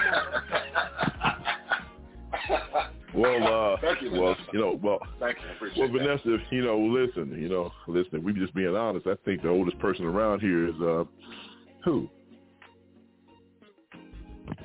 That's what I thought. You. All righty then. well, there you go. Don't be trying to put me on Front Street. I'll put your ass right back on it. Ching ching. Oh man. There you All go. right. Listen. For the last few minutes of the show, we're going to revive an old show that used to be on this thing. Let's listen to the topic and then we'll talk on the other side. Online radio at its best. yeah, there's times where he passed off to a John Paxson or you know a Steve Kerr. Yeah, but when it's time to to get a bucket, I mean, um, MJ was that dude to take over a game, averaging 40 in the finals one year, winning that championship. I mean, defending the best players. I, I, I can't. he- He's just the greatest to me, man. I mean, Isaiah Thomas it comment. doesn't take away from LeBron is awesome yeah. and the best in our era uh, that I've seen. He's the best, but the goat. All right. For those of you all who have been listening to this network for a very long time, there used to be a show called Powerhouse Sports Talk Radio where we talk sports. So we're going to spend the last few minutes of this show talking about a milestone that's about to be accomplished by one LeBron James. Within the next game or so, probably his next game, he is going to pass Wilt Chamberlain as the NBA's No, all-time no, leading no. scorer. What? No, he won't. No, he won't. No, he won't. He's Kareem Abdul-Jabbar. He'll be passing that. Will I'm sorry. I'm sorry. I'm sorry. Well, tell- uh, you know, okay. I'm sorry. You're right, Kareem. My bad. I, I had the right right team, right position, wrong name. My bad, sir. It's Kareem. I made a mistake. I misspoke. I knew this. So anyway, within the next game, probably he's going to pass Kareem Abdul-Jabbar as the number one or as the greatest scorer in NBA history. And so you know what that means? We're starting to have this debate again about who is the GOAT right? So now, you know, I want to talk to my brothers and sister. I don't know, Vanessa, you know anything about this, but you can chime in as well. But tell me, Mr. Elias, I'm going to come to you, even though usually you get the last word on this segment, but I'm going to come to you first. Will he ever, well, let me ask you a question. Maybe I don't know. I don't want to misspeak for you. Who's the greatest basketball player of all time in your opinion? Hmm. Hmm. I'm I'm I'm going to say the, the the same thing that Michael Jordan said. There is no greatest of all time. Because if we're going, how, a what are you basing it on? No, it's not. It's a cop-out. Michael Jordan said Yeah, it is. It's a. No, cop-out. not. It's a No, cop out. It's a cop out. If you're talking about if you're talking about if you're basing it on championships, then it's then, then it's definitely It's not based uh, on Bill champion. I'll stop it. You know what? You, you Now, Mike, Michael I don't know Jordan why transcended the game. Michael jo- Michael Jordan transcended the game. Now, if, if that's what we're basing on, he transcended the game. He made the game what it is today. So if that's what we're basing it on, No, what you're No, basing it on. It doesn't matter what I'm basing it on. What are you basing it on? if, I, I, I, if I'm basing on championships, I'm going with Bill Russell. Uh, yeah, yeah, yeah, yeah. No, no, I'm asking you what are you basing oh, so is that what you're basing it on? Championships? Mm-hmm. Yeah, championships. Yeah. Okay, so Bill Russell is the greatest basketball player of all times in, in your opinion. Yep. Mm-hmm. Yep. Whatever. What about you, Jerome? Who's the greatest basketball player of all time? Who's the GOAT, brother? You know, I I am not going to participate. I I don't I don't know who would be the, a goat. Like again, in LES's case, it's Bill Russell and but like yeah, because I think that these are frivolous arguments for people to hate. That's why I know you're a Michael Jordan guy. So, and that's why we jumped on you when you said Bill Russell, because you won't pay attention to LeBron enough to know whose record he's about to break. We know you don't like You know LeBron. what? You know what? You're a hater. You, you, you're just a hater. You, you're a hater just like he is. So whatever. I'm, I'm, I'm accustomed to it. Whatever. Look, You're a versatility, his the passing of magic, and all of these other Oh, qualities God. that he has. He's going to go up like what is he like fourth in assists or something? Like that I just all around what? is is great. So Mike's Yeah. transformed the game because people didn't even have sneaker deals until mm-hmm. when Magic and Bird stuff came out with Converse, but he turned around the marketing of basketball with Michael Jordan. And I enjoyed watching mm. Mike like everybody else. But I can tell you Mhm. that that was a moment in time. You're talking about somebody on the court presence is very different. So the greatest rip in sports history is Mike Jordan because he had a three-year contract with Nike when they were making hundreds of millions of dollars, and they wouldn't even give him any more money. The Chicago Bull wouldn't give him no more money either, and they held him to his contract after he brought in all his money. He was the biggest sports rip in history, but LeBron has changed the game because his impact on the NBA is very different. When they were going to shut down the NBA because of Donald Sterling, that was LeBron and them. When your stars say, "Look, we ain't playing unless you get rid of this dude," and they do it, that is a whole nother thing. So their impacts are very different, but their play on the court is, is also very different, and that's difficult. You know, as a basketball player myself, it's difficult to say who the greatest is. I think armchair quarterbacks do stuff like that. Well, well, you know, you want to talk about changing the game. Okay, remember Michael Jordan came around when there was no social media. And here's the other thing. What people don't know is the reason why NBC bid it on the NBA, they said, hey, is Michael Jordan coming back? Because we don't want it. If Michael Jordan's not playing, we don't want the package. Okay, so you can say what you want to say. Vanessa, let me ask you, who's the Hey, greatest okay, basketball player? What, what, Jerome? What? Let me tell you something. And we also had three stations at one time. So everybody watched the Yeah. Electric Company and Sesame We Street. had that what? don't tell you. What did you say? We only had three television networks at some point. So you can't say that. Um, Man, I don't even know why know, I'm talking to you. The greatest child's program of all time, I- I- knowing I- that these newer programs have more competition. I can't talk I'm to him. I can't talk to him this morning. I just can't talk to this guy this morning. I Superman can't is- talk to him. Superman Vanessa, faster than a I can't talk to him. Let's go through that I can't, We can do that. I, I can't talk to this guy this morning. Vanessa, who's the greatest basketball player? And, and, and who's the best, greatest basketball player? You know who You can is ask Bobby to Jones. You can phone a friend. You can No, phone a friend I, for no, help. no, no, that's the church. No, no. You know who it is to me? I'm gonna have to stick with the hometown, and I'm gonna say, do not laugh at oh, me.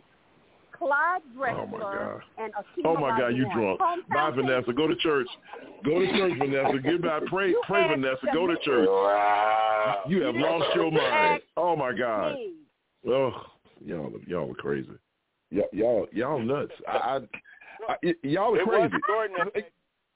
Jordan that said, that- it was Jordan that said that, that Clyde was just as good as he was, and he just didn't know how to market himself. That was Jordan that Yep, that. that's Mike. That Well, I, Jordan I, I, did the that. Jordan I heard said he wasn't. Jordan said he couldn't touch me, and that's why he made a fool out of him in the uh, in the uh, NBA Finals that Jordan is year. He was pissed off. But he also said that Clyde was Did the best up and coming himself. that he just didn't market. You know what? This is Clyde would not sell his soul like Michael Jordan did. That's what Michael Jordan was. Oh, you know what? Now, okay. See, see, see. I should have never. I I'm should, just you know what? This is why these guys did you was never on our that he on my show. You want to Oh my God. me and see? Thank you, Jerome. Thank you, Jerome. See, see, see. Thank you, Elliot, didn't he say that about Clyde Drexler? Yes, Oh. he, he did say that. He Oh, did say that. I'm getting sick.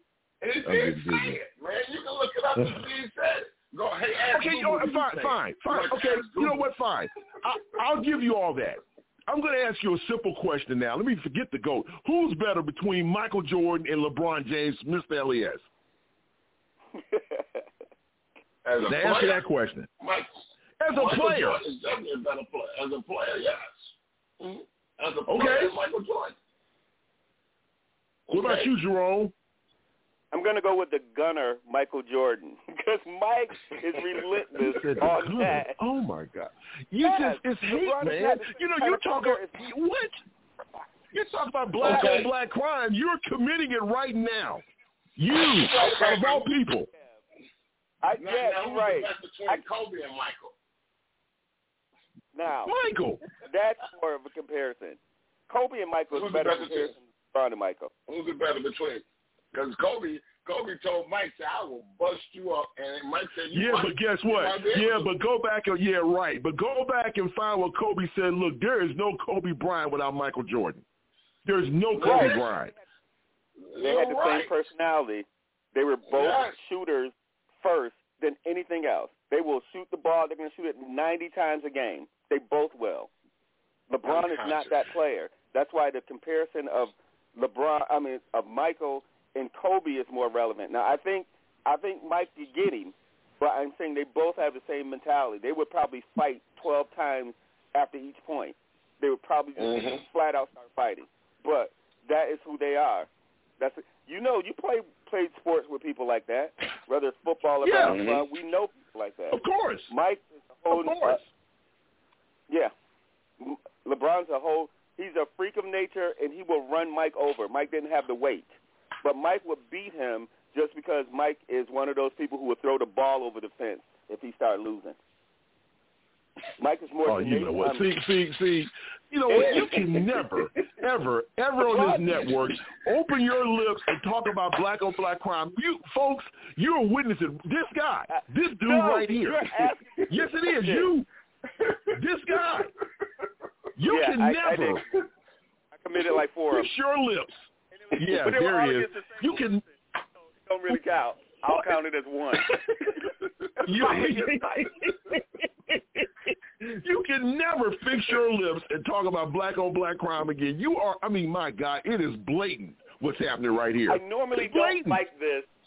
I am telling you, it's a I don't try to come. No, no. Be who you are. Be who you are, Jerome. What? Maybe I'm Be what? who you are. Yeah, be who you are. Black on black crime. Oh, go ahead. It is a sports-related black-on-black crime, which is not the same. It's not a real-life one. Oh, You're now asking me- oh my God! You know what this guy is? Oh man, he's Black Trump. Oh my, oh my God! This is oh my black-on-black crime on hypothetical. It's like Oh, again, this dude, man! man Oh my? God! that's what your argument is. Su- Superman and Flash. Now, Oh my God! This, Look, Vanessa threw Go a ahead, monkey Jerome. wrench in your game with that Clyde Drexler. So I just want you to own Oh, that. well, that was just and crazy. Vanessa, she, she been at sea too long. Too much sea salt going up her nose. She crazy making some making a comment like that. That's re- that's crazy. Oh my That's just God. crazy. She. I'm going with the hometown. I don't care about nobody else, and that's all I know because I don't really follow it or care about the other team. So uh, that's whose jerseys I got stored away in case of something where they might be worth something. That's who I got. Well, you can throw them away because they're not gonna be worth anything. Him and the and uh, Oh, the guy who died God. in L.A. The, him and the guy who died in L.A. I bought his jersey when he was with the other team. What's that guy name? What what what guy? What, who are you talking LA. about? The one who was killed, Kobe, Kobe, the basketball Kobe, player who was killed in the in the helicopter He was with the other team.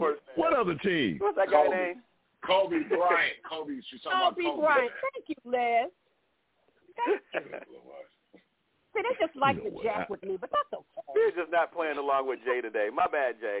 Yeah. I'll be- I'll be- yeah, no, yeah. no, That's no. what he's mad Y- y'all are. You know be what? We next- have we have a no getting high policy on this show. You can't get high or get drunk before you come on the air. And what you witnessed, folks, I apologize as the executive producer of this show. Jerome is drunk. Mr. Elliott's probably been smoking weed. And Vanessa was on the ship too long. She just doesn't know what she's talking about. I am sorry, folks. In the words of What? Cube, I heard weed is legal. Um, get some and feed the people. Thank you. Thank you. Thank you. Thank In you. the IQ? of Ice Cube. Mm-hmm. Oh, That's not me. oh, As Cat, oh.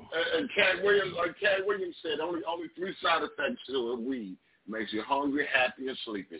So I agree with that. I am definitely good with it. Mm-hmm. Yeah. I bet you are. Oh my goodness! Wow, I, I, I'm shocked. I'm just, I just thought that this would be like, hey, j- let me tell you something. I'm glad neither one of you two said anything about LeBron being the greatest because you know his record. He's lost six finals. Oh, you Six. can't measure it by that. You're talking about players. You're talking about his play. You want to call him the greatest because of um, other things. We can use stats to to prove LeBron's case. Right? Like that's No, you can't use stats to prove his place. He's been playing since he was freaking in high school, so he had a Don't big matter. head start. good It's like in freaking high school. What? You're blaming him for being good. You're blaming him no, I'm not blaming him for being good. I'm blaming. Oh my God, he's a hater. This I'm dude blaming is a hater Michael for Jackson, real. Michael Jordan for smoking cigars and golfing and gambling. Because if he wasn't doing that and he was in the weight room lifting like Mike, like LeBron, his butt would have been in the game that long. But he didn't because he sucked when it came to that. And that's oh, not a black You know on what? black. We gotta go. We gotta go. We gotta go. Oh my God, I'm dizzy. We gotta go now. We gotta go. This dude lost his mind. Oh, we gotta go. We gotta go. It is time for our play. Let's get our final thoughts on. I'm introducing this dude and his show, and I I can't be on the show with this dude. I can't. I can't. I can't. I can't. What? I didn't even bring What'd up his say? wife. I didn't bring up none of that. That Oh, would have been you know what? Oh, he's- crime. Oh, no, That you already committed it, sir. You already committed it, sir. It, it, it's you know what? It, I got to I got to do this. I, Online radio at its best. Oh. All right, folks, I am so sorry we had to skip Pastor Steve State Your Case. I'll read some of your comments. I promise you. I'll save them and read them next week because we have to go, and I'm getting busy. I just can't. I can't be around. I can't be in Jerome's presence any more than five more minutes. So I gotta. Vanessa, give me your final thoughts so we can get this. I got to go. This dude is crazy. Vanessa, final thoughts. Oh my goodness. Oh, Okay. At the hater. It is a beautiful day. I just can't stop in the car. It is a beautiful day in Texas, just gorgeous. So I hope that wherever you are, the sound of my voice, that you are safe and that you are warm and that you are blessed. So continue to pray for, pray for this country and to continue to pray for all of us on this show. Thank you so much for listening to us, and y'all have a blessed week. I love you guys. Love you too. Thank you, Vanessa. That was well. She was talking to the audience, Miss Elias, not you. But thank you, Vanessa. talking to. Thank you. She was talking, thank you, Vanessa. She was talking to everyone. Hateful ass. Okay. What do you hate? We love you too, Vanessa. You owe us twenty five cents, Mister Foulmouth. All right, uh, the smartest man in the world. Well, the smartest man in the world, I think, uh, Mr. Jerome Esprit. Uh, final thoughts. I don't, I don't even know where this is. Okay, um, so I'm, I'm going to move my Michael Jordan comment to um, to global warming. no, I'm joking. I'm going to talk about something else. So, so you know, two days ago we had a negative 28 degrees wind chill up in the seats, and now it's 40. Something else is going on in the world. So I was just joking with our whole conversation on sports because we get to lighten it up because something serious is going on. So don't hate um, Jay on LeBron James because he is the greatest player of this time. Everybody has to have one. Mike was the greatest generation of his, and LeBron got him. Just let that go. Let that marinate. All right. That's all I got. And for the Thank you, minutes. Jerome. For thank you, thank you so much. Uh, the man who gets the first and last word here on the serious side, the one and only Mr. L to the E to the S. Mr. Elias, man, final thoughts. Well, I, I am going to read what Covina Man put in the chat, man, because that's my final thoughts. He says, I'm betting that DeSantis is probably going to ban Black History Month and MLK Day next. Florida has a lot of immigrants, black people, and they don't share our legacies. That those blacks for Trumps are fools. So that's my final thoughts. Well said, uh, well said, Covina Man. Always bringing it back down to reality. And my final thoughts is very short and sweet. First of all, thank you guys for listening to the show. Uh, I echo Vanessa's thoughts. We, you know, you don't have to spend a portion of your day with us, but you do, regardless of whether you listen, you know, today or whenever. But we appreciate you. We appreciate you. And uh, one last thing I have to say is, uh, Mr. Jerome Esprit is a hater. And I just want everybody to understand that he's a black on black crime. We caught him red-handed today. Flashlight. He had his mask and gloves on. We caught him today. Black on black crime committed by the one and only, the smartest man in the world, Mr. Jerome Esprit. Nope. I, I am boy. not going to take that. From you. I think that Yeah, you gotta take Commissioner. You Kathleen is not here to make that judgment, and we need to go to the people's court. LES will be our, our Oh, yeah, there it is. There it is. There it uh, is. say He's still my, he's still my boy, and I love him to death. All right, Mr. Elias, man, if it's Sunday, we're talking serious stuff. What time is it, my friend? It's time for the serious side of the J. Rao Show. All right, folks. Listen, once again, it's been a pleasure as always. So for Vanessa, for my boy, Mr. Jerome Esprit, my main man, Mr. Elias, I'm Jerry Ross saying have a wonderful work week. Glad to make you smile at the end every now and then. We want to have a little fun. Thank you so much for being a part of it. And remember, if it's Sunday and we're talking serious stuff most of the time, it is the serious side of the Jerry Rouse Show. God bless. Have a wonderful work week. Don't go anywhere because on a need-to-know basis, with my main man, Mr. Jerome Esprit, is coming up next. Enjoy your week, folks.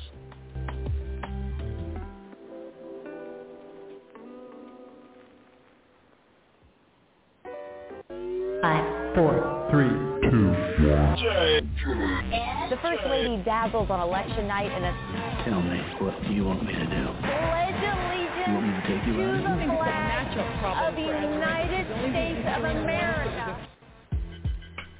All right, folks, you know what time it is. It is time on a need-to-know basis with my main man, Mr. Jerome Esprit. I would have to admit that I am not staying here with this guy. I will listen, but I'm not staying. Uh, Mr. Jerome Esprit, man, what are you talking about today, bye?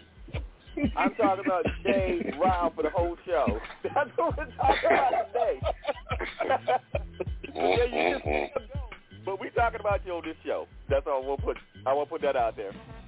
And and next week, you know, since the Super Bowl is coming up, there will be no black on black crime with Jalen Hurts and um I forgot the Kansas City quarterback name. Ah, Patrick God. Mahomes. Hey, Oh, Patrick my Mahomes. God. We won't, we won't. We're gonna ban it for real life discussion. Those were hypotheticals, but we don't do real life black on black crime. Just want to put that out there, Jay. Feel feel confident, just in case you have that on your next "Who's gonna win the Super Bowl" thing. There will be no black on black crime with real life people. All right. Okay. So Jay, Jay I told you I left. Okay, I, I know I know you didn't because you you're about to hate. So haters don't really leave; they sit in the corner and wait for you to make a mistake. So here's the that's what haters do. Oh damn! He called me a oh, hater. Oh damn! You got me. You got me. All right, You got me. saying, that that's what haters do. All right, so we'll start with a very light Black history um, fact. You know, born in Providence, Rhode Island on March 22nd, 1857, William Bell Downing designed the metal box with four legs and created this patent, which is now referred to as the mailbox. It was the street letterbox at the Mm. time, and he invented it um, to allow people to drop off, for the mail carriers to drop off and pick up. So the old mailboxes, you know, letter carriers, they actually had them, they staffed them in those letter boxes, and then you can just go to the mailbox, take out the mail, and deliver it to whatever neighborhood you're in. That's how they used to do it. So it was created by somebody black for your Black History, um, your Black History moment. Um, Yeah, I, our story, Black History. I, I, I, I was doing a little research too. It was a brother that they uh, put out in front of a store, man. And this brother was such a bad carpenter that Mm-hmm. you know he was tired of tired of people approaching him, so he built countertops, man. And, it, and he's credited with building countertops for for for, for grocery stores, man. Yes, It yep. crazy. It was a story where he, um, the the customers was getting too close to the owner of the stores, and they were having too much conflict. Right. And he was the first person to build countertops. Mm-hmm. Yeah. So Yeah. so when you tune in the show and you act like the little things like you know dustpans and mops and stuff that black people patent, um, we we don't get any credit for anything because everybody acts as if black people didn't contribute. So you know, and I think I, I talked about this before that um, you know Henry um, Sampson um, invented the cell phone. You know, he was a he had a PhD in nuclear engineering. Uh, on July 6, 1971, he invented this gamma electric cell, um, and there was it was for nuclear reactor use initially, but mobile communications took a big step forward in '83 when he invented this cellular system that you know regulated for portable telephones and used um, radio waves. So people think that cell phones have always been a part of our existence. Not until shoot the '90s, because if he if he did that in '83, you know the government will take about 10, 15 years before they let something out.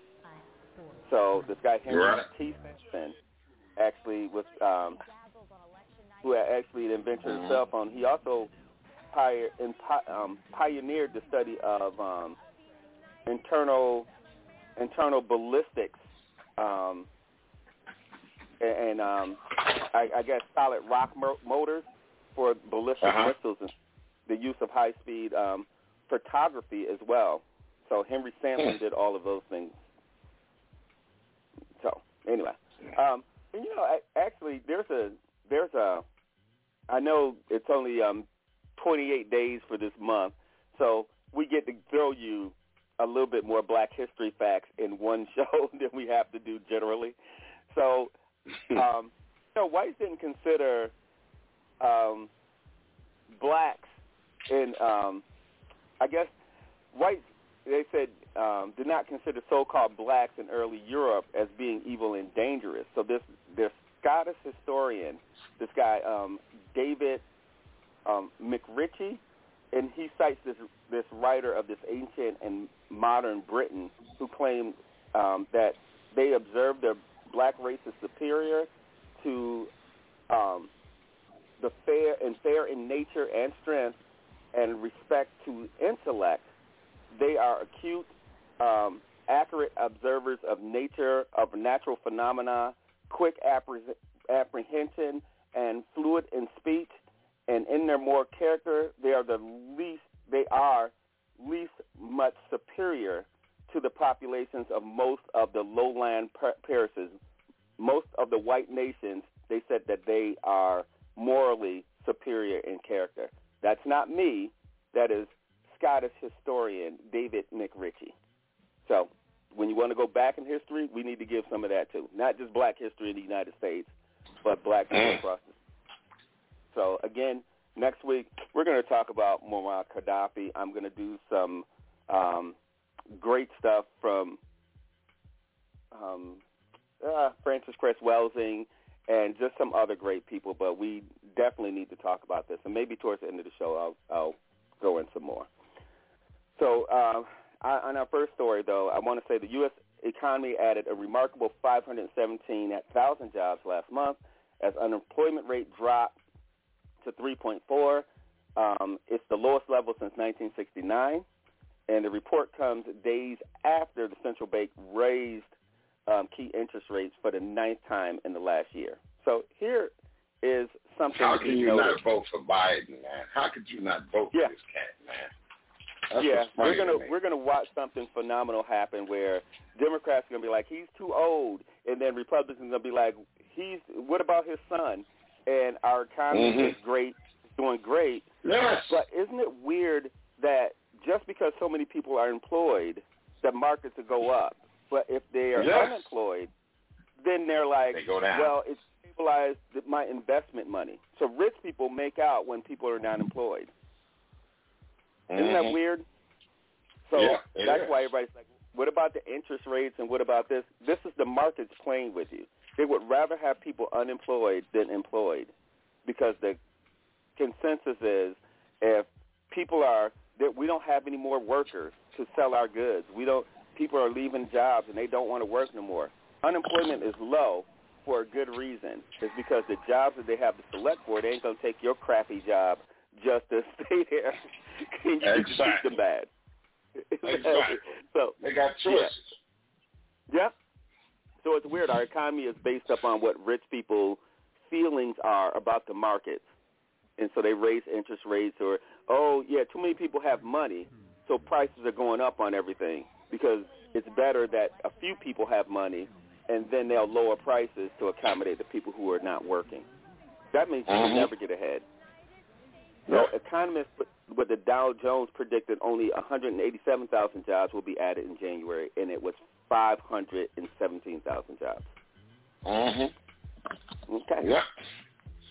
Now, um, you know, the Texas Supreme Court bars this federal claim of an innocent man who is now freed from death row. So this death row exoneree cannot pursue, and I didn't have to play black or white. I should have played black or white on this. The federal, the death row exoneree cannot pr- pursue federal lawsuit over his incarceration since Texas gave him two million dollars because he spent 12 years behind bars, and the DA pressured his girlfriend. Wow. and said that if you don't testify against him, we're gonna take you're gonna spend time away from your kids, right? Wow. He had he had proof like cell phone records and stuff that said that he was talking to his girlfriend. He had an alibi, and they still suppressed all that information, sent him to jail for capital murder of a policeman in Houston, sentenced him to death on October um, 2005, and he was released in 2015. And um, the prosecutor moved to dismiss his case as insu- uh, insufficient evidence. And uh, once the state case fell apart, then they said, "Oh, now we found his alibi while cleaning his garage." What the hell were they doing in his garage? But anyway, so Texas, Wow. Texas agreed to pay this guy. I guess I can say his name. He he, he agreed to pay Alfred Brown around two million dollars. Now, two days before Christmas 2020, he received nine hundred and eighty thousand dollar check from state, and it agreed to give him the rest in annuity payments for the rest of his life. I'm not understanding this. How do you give somebody one um, one million dollars, one million two hundred thousand, uh, yeah, two one million two twenty thousand dollars for the rest of their life when you don't know when he's going to die?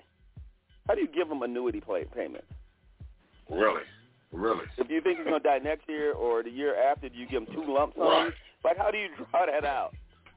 White folks will do stuff just to hang Mm. over your head. So he wanted to sue them federally, which he has every right Mhm. to do. But the Texas Supreme Court said, no, you can't sue us federally because you got state money. I would listen. I would sue the Supreme Court because Republicans do this all the time. I would sue the Supreme Mhm. Court over their ruling and take it to the U.S. Supreme Court.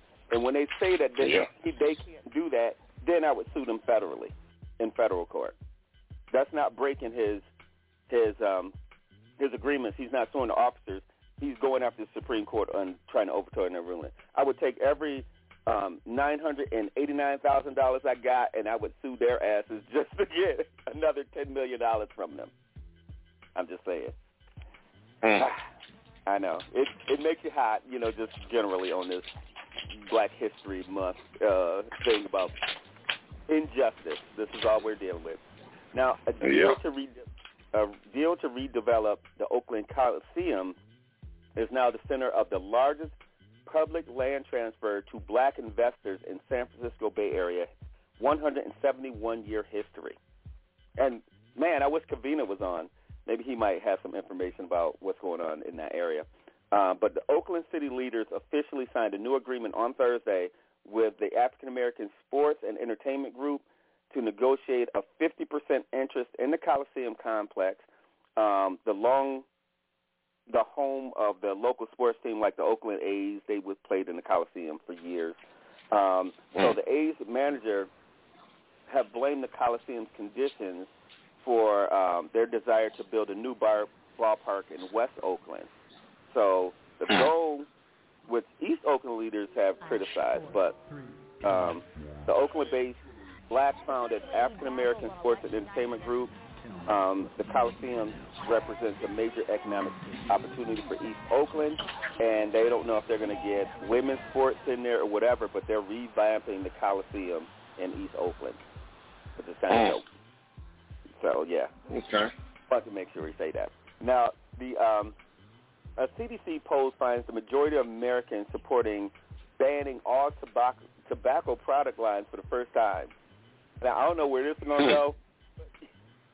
Philip Morris and RJR Reynolds and all those guys own everything now. I don't care how much you Mm. sued tobacco companies, they still. I mean, they bought General what was it, um, General Foods and and um, RJR bought Nabisco years ago. They're in everything. You're not getting rid of tobacco, by the way. So the Center No. for Disease Control and Prevention found that support for the ban is surging. Experts say the public was ahead of policymakers and even um, public health officials. Okay, I'm going to tell you, you can do all the surveys you want to. You ain't happening. I'm just going to put that out there. Because you know what they're going after, right? Now, where they going Oh, after? You know they're going go going after.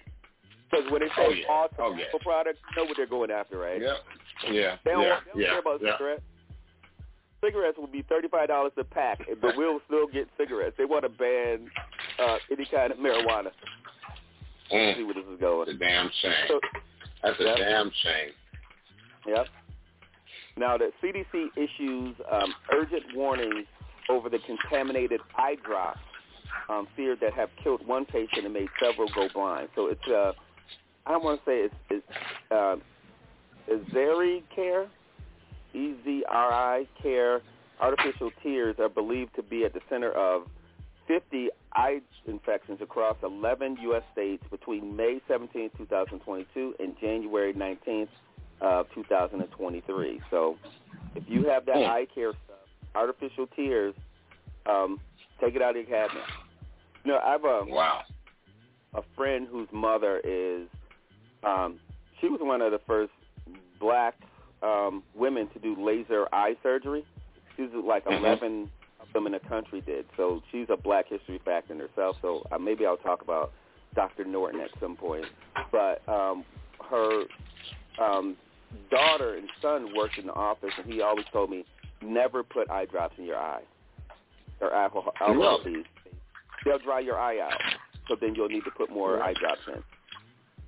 So I, I forgot what he suggested using, but he was like, "Don't use that stuff."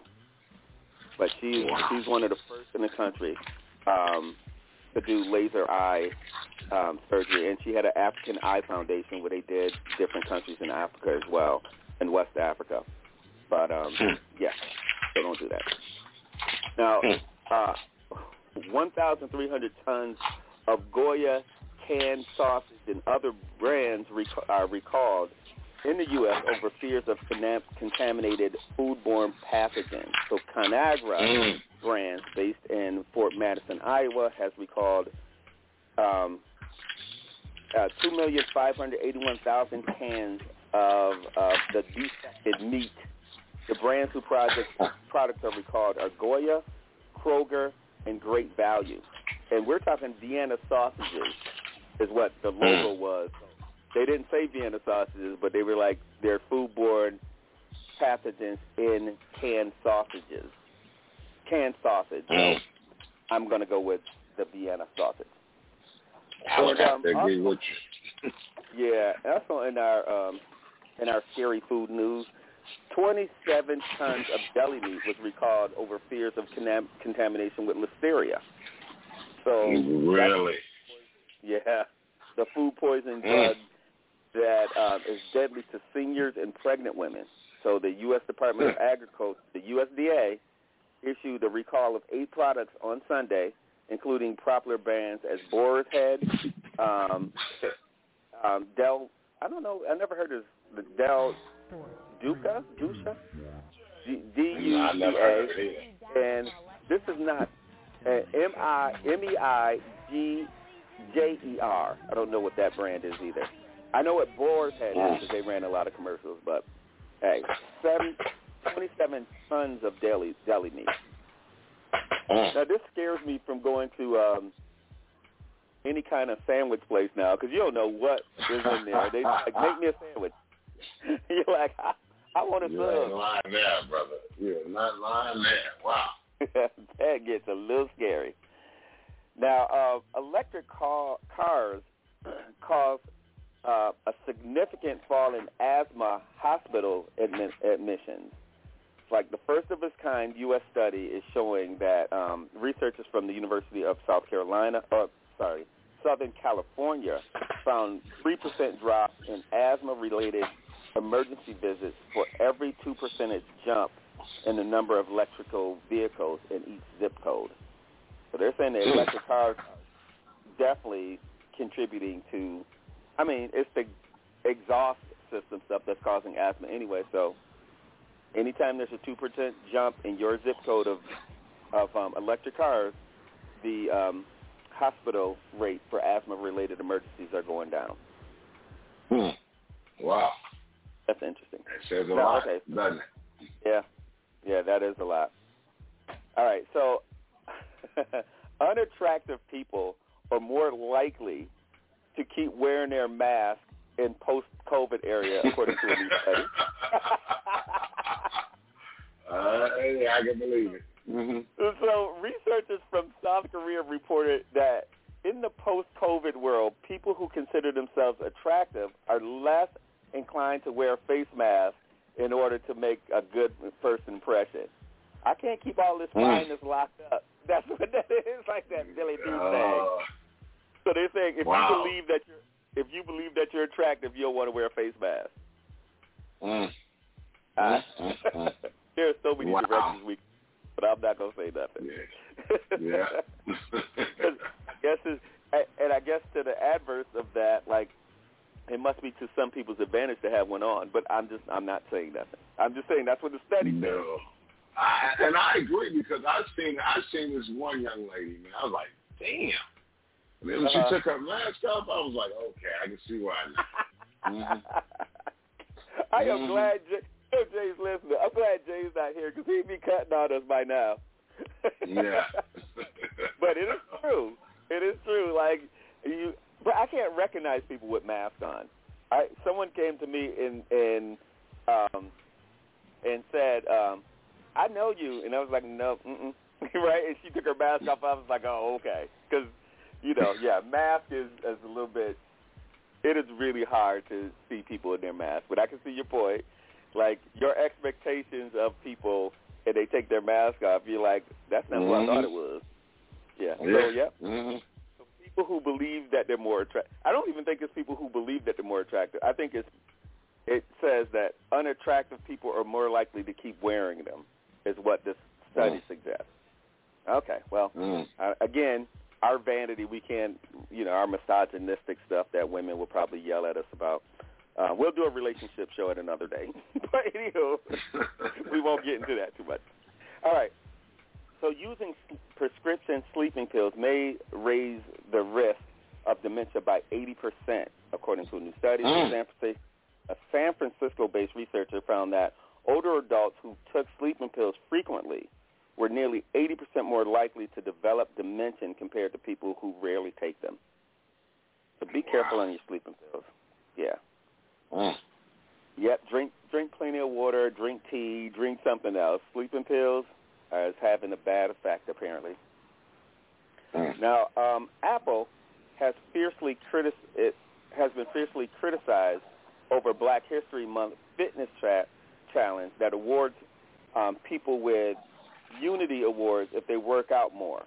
Now, um, the tech giant tried to encourage users to be more active to honor Black History as a part of Black History Month, and um, it is uh, I don't even know what to think about that. So you, Apple could have did a lot of things, but the fitness challenge is kind of taking a shot at Black Yeah. people. I guess saying um, we have a fitness challenge for you for Black History Month.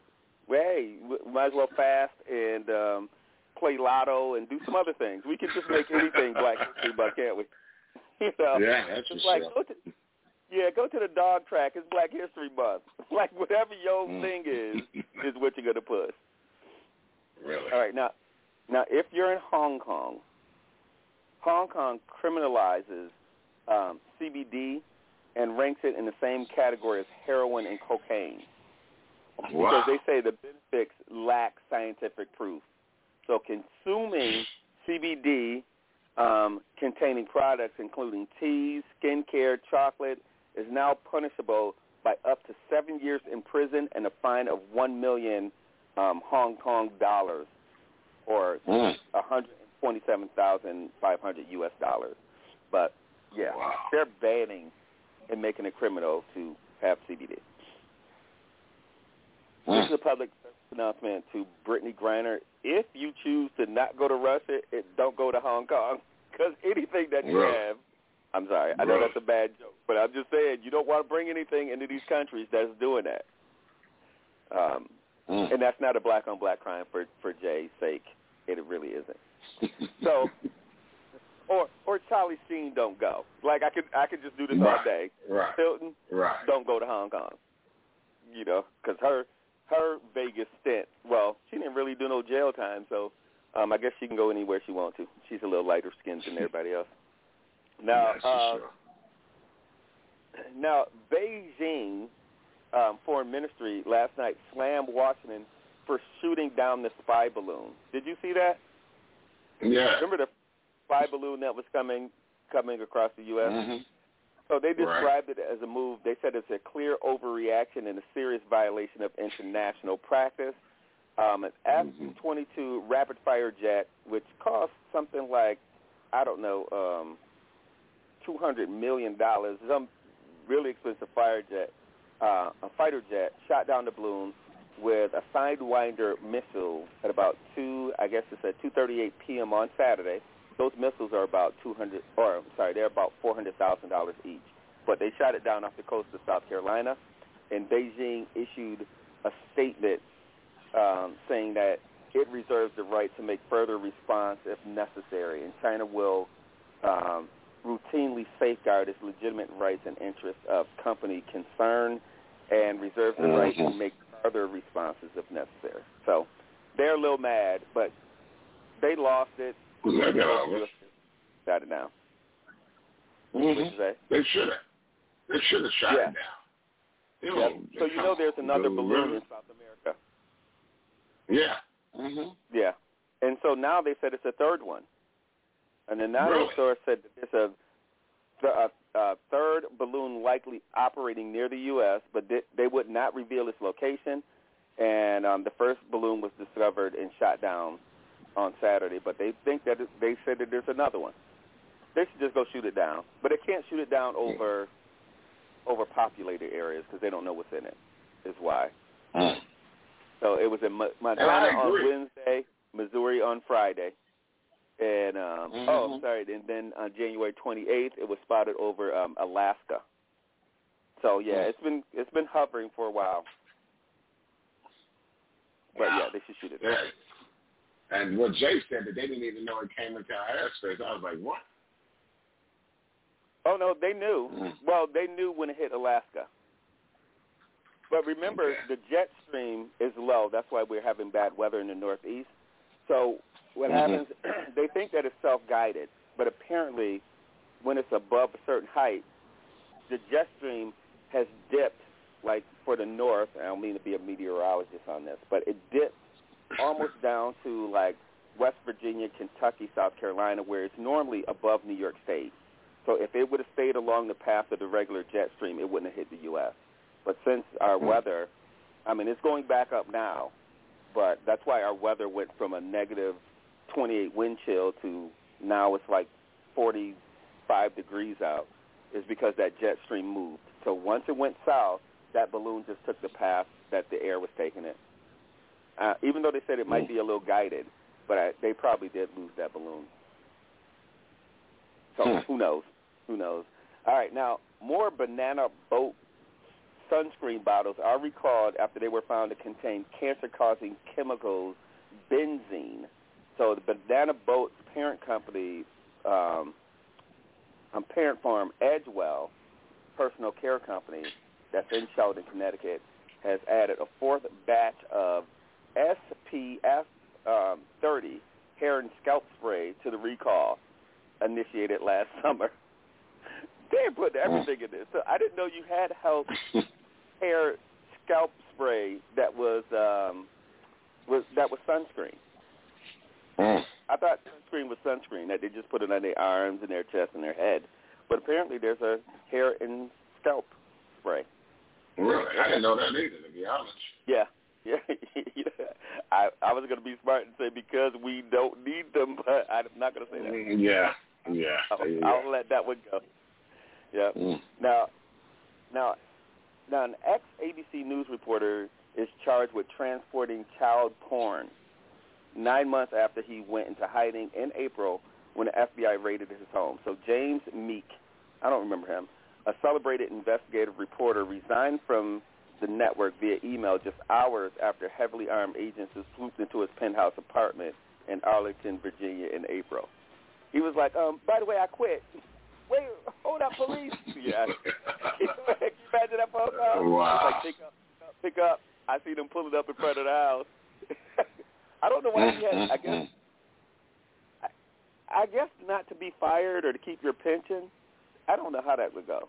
Because if you fired, you Mm. know, they can cut off your benefits. But if you resign, Right. you know, maybe You you get lose. Cobra or something. He gonna be in jail with Cobra. Like he's like, I'm gonna need to keep my insurance. All right. All right. Now, in Trump news, in Dotard news, you know, um, Stormy Daniels said, "Thanks for admitting that I was telling the truth about everything." So Stormy Daniels like torched um, Dotard after he denied having an affair with her uh, and called her horse face. I don't know why they had to put this in the news story, but Stormy Daniels hit back at Trump over alleged hush money payments, and she insists that she slept with Trump in 19 uh, or 2006 while he was married, married, and she claimed that he was paid. To, she was paid to keep her quiet. So apparently, in her testimony, she just came out and said that um, they released the tapes from his um, what do you call it? His deposition, and once they released Mhm. the tape, he actually admitted that he slept with her. So that was her response: "Is thanks for admitting Mm. and telling us about everything." After all of that time, and people like he didn't sleep with her. You know what? Okay, I don't know too much about women in porn or guys in porn. I don't know nothing about this, but I would, I would bet that they have nothing to lose when they blow somebody to, out of the water for sleeping with them. Their Mhm. shame is gone as far as that's concerned. It's like, nope, I slept with that person or I slept with that. I don't think that they would actually lie. I mean, some people do lie, Yeah. but in this case, But why would paid. she lie? Yeah. Exactly. Right. Somebody went was to jail over it. Right. Oh well, what is his name? Michael Cohen. Went, Yeah, went Michael to jail Cohen for went to jail. for payments from Trump. Yes. And like he said, how does he not go to jail? Right. And I go to jail for, you know, for delivering the payment, but he don't get he don't go to Mhm. jail for paying her. How's that a thing? Right. Mhm. So that whole thing was because he's president, they didn't want to, um, you know, they couldn't arrest him or they didn't want to. But they can arrest him now, and we don't know why he's not getting arrested. Well, I'm Right. sorry, I think. I think we kind of do know. All right. Now, Utah's governor, um, Spencer Cox, a Republican who held office since 2001, just signed a Senate Bill 16 on Saturday, which will outright ban sex change surgeries for anyone under 18. The bill will also prevent children from starting har- har- um, hormone therapy, including puberty blockers. I didn't know that was a thing, without a formal diagnosis diagnosis of gender dys- dysphoria. And so Utah grow, joins a growing num- a growing list of states that have moved to ban or restrict this type of care for minors, along with Alabama, Arkansas, Arizona, Florida, and Texas. Those Hmm. all guys have something in common. Common. They all have Republican governors. And Mhm. again, I know we talked about DeSantis, but isn't that nuts that they really find it beneficial to push agendas on people?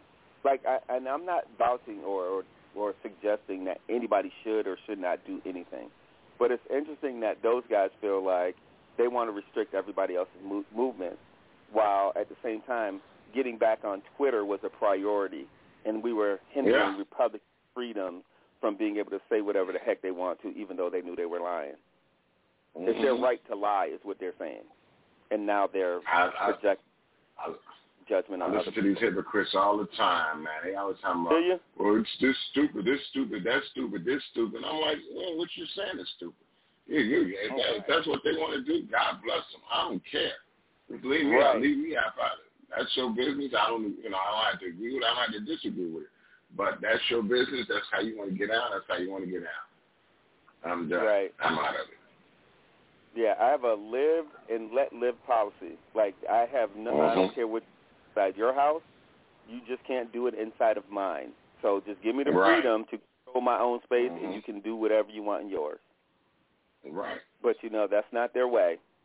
They're like, we don't want Mhm. you learning Black history. We don't want you learning anything about race. We don't want you showing the pictures of our ancestors hanging people and all of that. It's true, Hmm. but you know they want to control what other people can and cannot do, which is crazy. Right. hmm Yep. Now you know, uh, well, I'm not. This will be a black on black crime, so I'm just going to do the story right out. I was going to tie them both together, but singer Beyonce announced her first world tour tour in seven years, and um, Mhm. she's taking her latest album, Renaissance, on the road. So um, she begins her tour in Europe this May, and is concluding it in America on in September.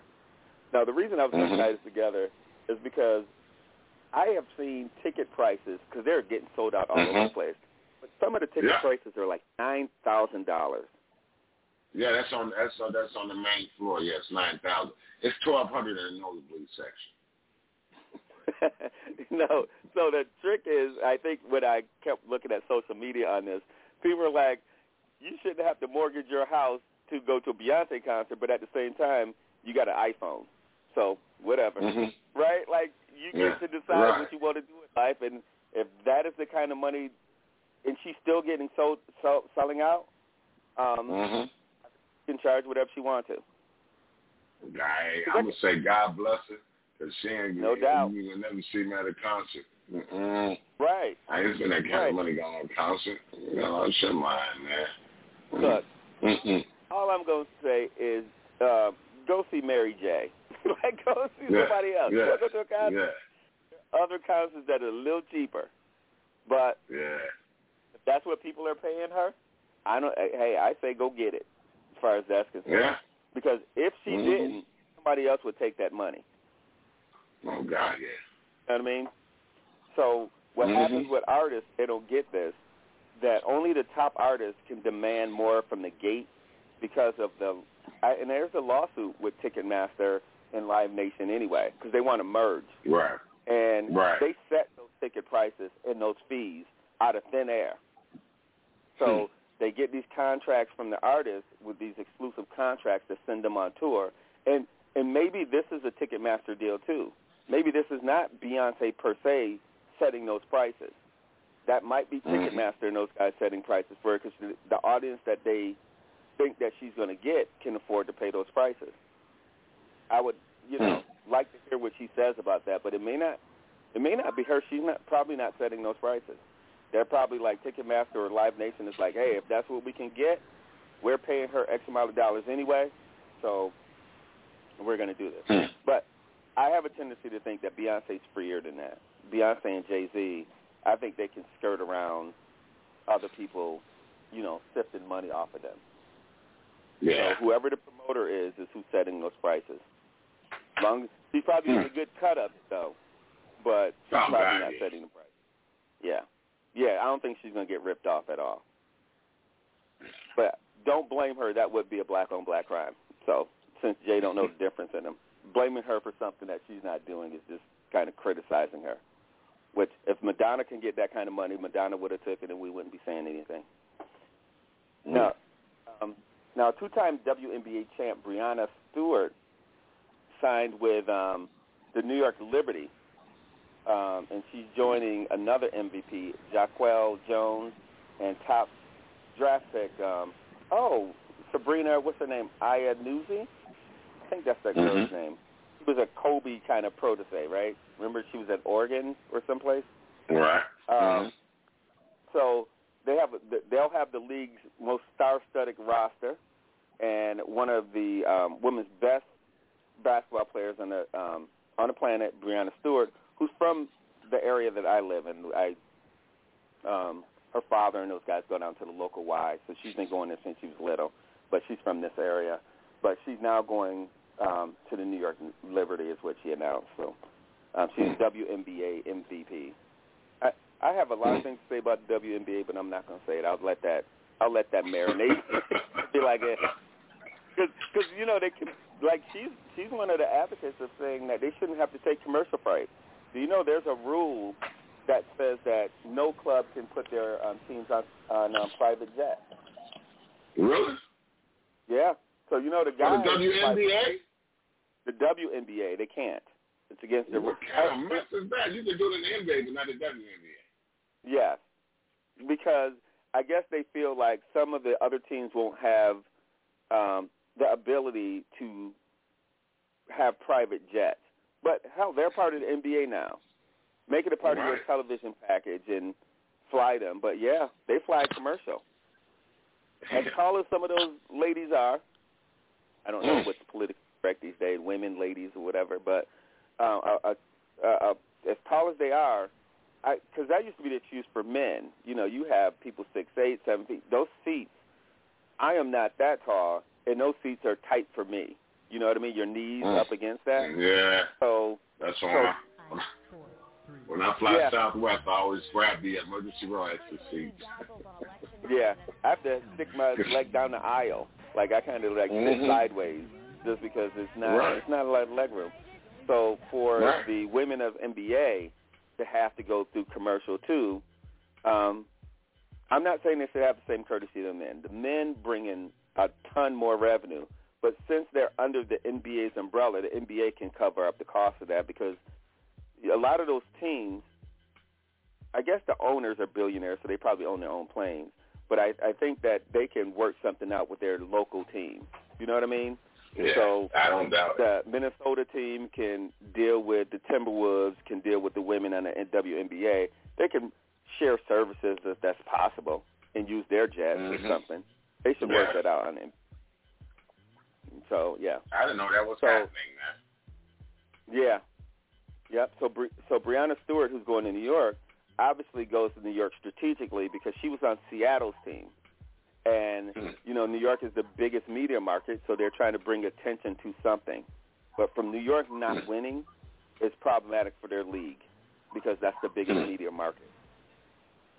So I think that was that was strategic. They're they're pulling a LeBron James move. Right? Those guys are smart. When you're a free Mhm. agent, go go anywhere and make your own team. Yeah, I said it's a bunch of people. Vanda Sloop, she got out of Mhm. Chicago, so did Candace Parker. They was like, all right, see you later. Yep. And they left. Yep. Yep. Got out of she got out of L.A. She was like, I'm out. I'm going back Mhm. home. So yeah, I, and people don't give LeBron James credit for that, and that's what I'm saying. That whole hating on that dude is just crazy to me. But speaking of LeBron James, he moves within 36 points of Kareem Abdul-Jabbar for the NBA's all-time scoring record, and he'll, you know, and and Jabbar said that he's going to attend the home games of the Lakers um, against the Thunder and the Bucks over the next week um, to pass the torch to um, LeBron. He was actually I read some of um, his um, statements about it. He actually was actually pretty cool about it. He said, "Well, I hope the the record lasts as long for him as it did for me." And he had, Yeah. I think he had I it saw that statement too. yeah, yeah. I I can't remember how many years he had that record, but you know, he he just said. I mean, he was cool about it. And Kareem it's had been like 38 things- years. 38 yeah, years. See, yep. And the irony is he has th- 36 points to catch a 38-year record, right? Like, here's what I want to happen. Uh, This is what I'm wishing behind everybody's back. I want, I want, I want LeBron to have a 60-point game on the day that he breaks that record. I just want him just to light that piece up because what he, what's going to happen is that LA is a big media market. It is Hollywood, and if he has a big showing, like what that Kobe had like 80 in his last game, did he have like 80 81. points? 81. Yeah. I love those stories.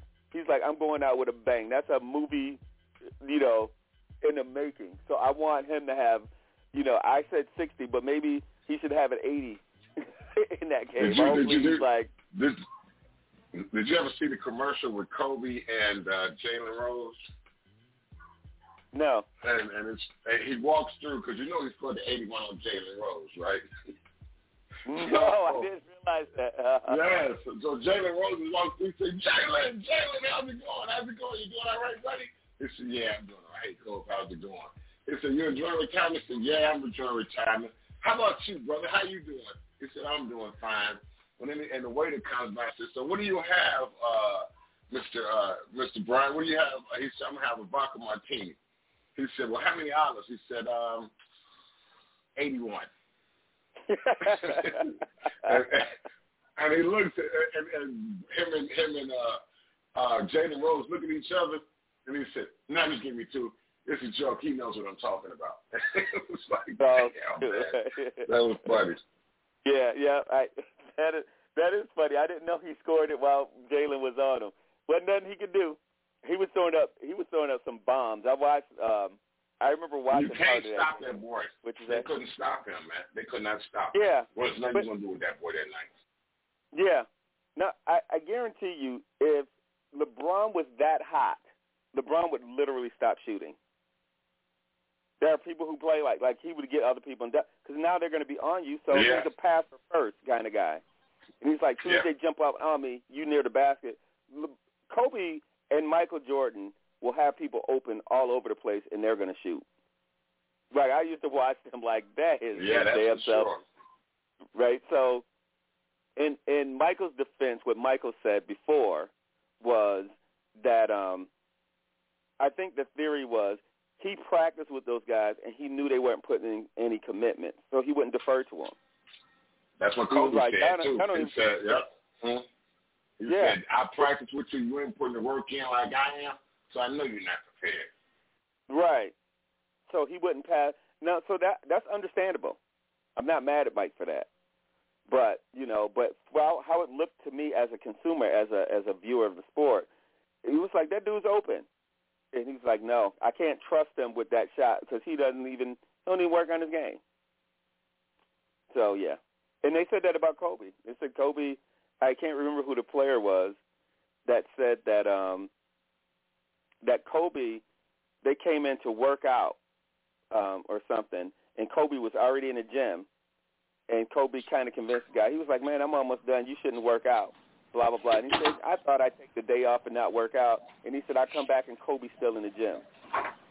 Jason know, Williams. Jason Kobe Williams. played. Who was it? Jason Williams for the? Bulls. Jason Williams for the Bulls. Oh, Jason Will. Yes. Yep. hmm So yeah, Kobe was playing mind games with them, but he, like LeBron, they're putting their time in on the gym, in the gym and on the court. You can't get mad at those dudes for being good. Where people criticize them, I'm like, no, they're committed. You know, to doing what they're Yeah, doing. Because Kobe, Kobe said that the uh, when they had the Redeem team, did you ever watch that? The, No. uh, the, the, the the documentary on the Redeem team, watch it, man. It's, it's dope because Kobe said they they they the, the the guys they won their first team the game against one of the competitors, and they they went Uh-huh. out to go celebrate. And they said when they came back in, Kobe was he was in there, but he he was he had already worked out and got his weightlifting in. And this is he said they, he, he it was like five in the morning. They said Kobe had his bag and he was going to work out. He set Yeah. the tone for the Redeem team. Right. He said that this is the kind. He said nobody. He said I want to show you this that because nobody can outwork me, and nobody anybody in the world can outwork as hard as I can. I'm like, damn, Right. wow. Right. Mm. And and even even when they showed the Olympics, when um, I can't remember who said this, but it was like Kobe said he was going directly at Gasol's Mm. chest when when Mhm. um, first play of the game. That was the Yeah, redeem that was team, that was yeah, that was the Redeem team, and he did. like, Yeah. like Straight at him. His own his own teammate and the godfather of his child. He was like, I'm taking him out to Mhm. send a message. And Kobe Mhm. did that. Like those guys are competitors. I don't, man. I don't even He's know what to say about competitor, that. bro. He was a Mhm. competitor, man. He didn't play. He Yep. didn't play them games with you, man. Mm-mm. Yeah, yep. So they were they were focused. So to in in Lil J's defense, Michael Jordan was worse than Kobe. But you know who was worse Yes. than Michael Jordan? Larry Bird. Who? Larry Yeah. Bird was one of the dirtiest Yeah. players in the league. Yeah. And he, He and was just- and- anybody who played with Larry Bird was like, no, he he was dirty. It wasn't Mhm. that he wasn't good, but any advantage that he can have, he was tenacious. So Mhm. the way basketball was played back then, Michael Jordan got that because they used to knock him on his butt when he first came in the league. And Mhm. so he had to he had to once he built his own toughness, Michael Jordan started talking noise. And it's just because those guys before him were basketball was not was a it was always a contact sport. So Mhm. it was not a soft game to play. You know, we remember Not those days with we remember those games with Oakley and um what's those guys? Mhm. Uh, Anthony Mason Rick and all those dudes. Like, Yeah. Rick Mahorn, yeah. Mason, Yeah. Them cats was cold, man. They they didn't play. Shoot. yeah, I, I better- you remember better, I you better bring it. I remember seeing Isiah uh, Isiah Thomas talk about that. He said if you look at some of the earlier games with um, what's his name, um, Laimbeer getting punched Yeah. by other people in games, he was like, at some Mhm. point we had to turn that around. We need to need to know that if we're going to be competitive, we need to be tougher. So Mhm. by the time Le- um, Laimbeer and them guys started getting rough, John Salley and those guys was there, and Mahorn and uh, Rodman. Then people kept saying, "Oh, they're the dirtiest team in the league." No, y'all didn't care when they was getting beat down by everybody else.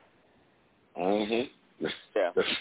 John, John Salley said he seen uh who was it? Laimbeer and uh Rick Mahorn Rick Mahorn and who's the guy? Dick Edwards. John uh, what the guy with the funny Oh mustache. yes, Edwards. Uh huh. They, they were about to get into it and he tried to stand in between and he said, uh, what's his name, socked him in his face, said, Hey young fella, this is between us. You ain't got nothing to do with this. He socked him right in the face. Was like, damn, the brother Yeah. was cold, man. Yeah, Mhm. yep, yep. There was there was cold.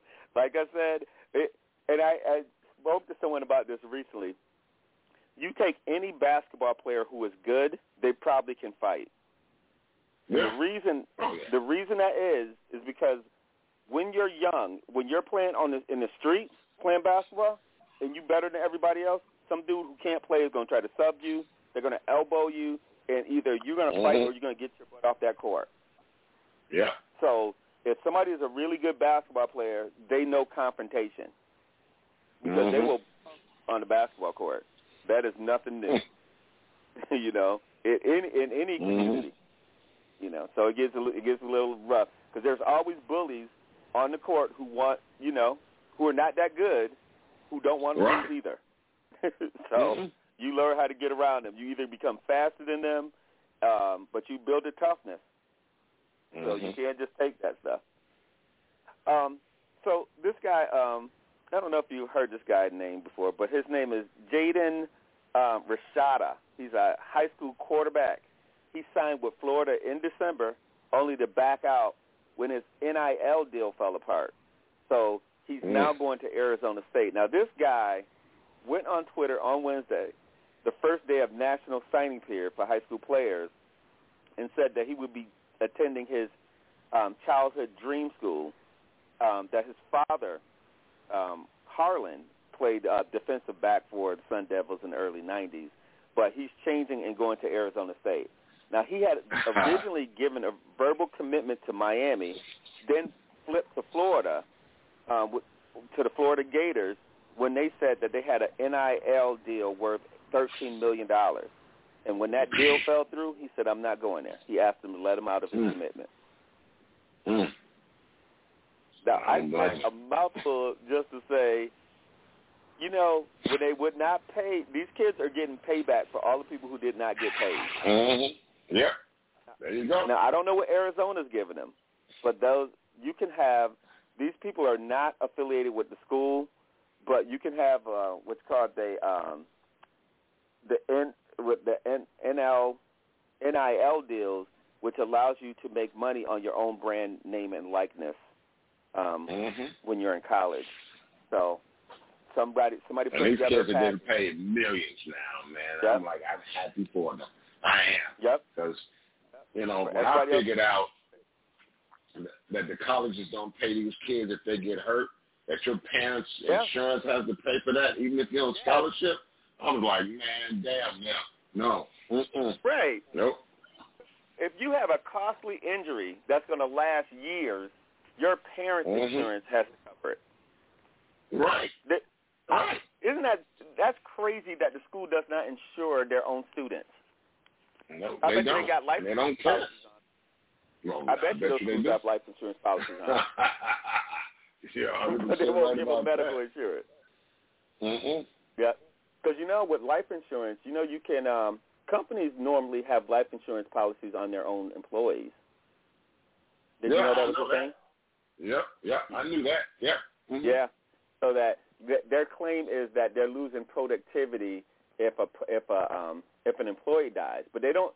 The beneficiary is the company, so they can Yeah. do that without your without your um, your signature or your Mhm. consent. But yeah, that is a thing. No. you- They used to they used to be able to do that in the private sector too.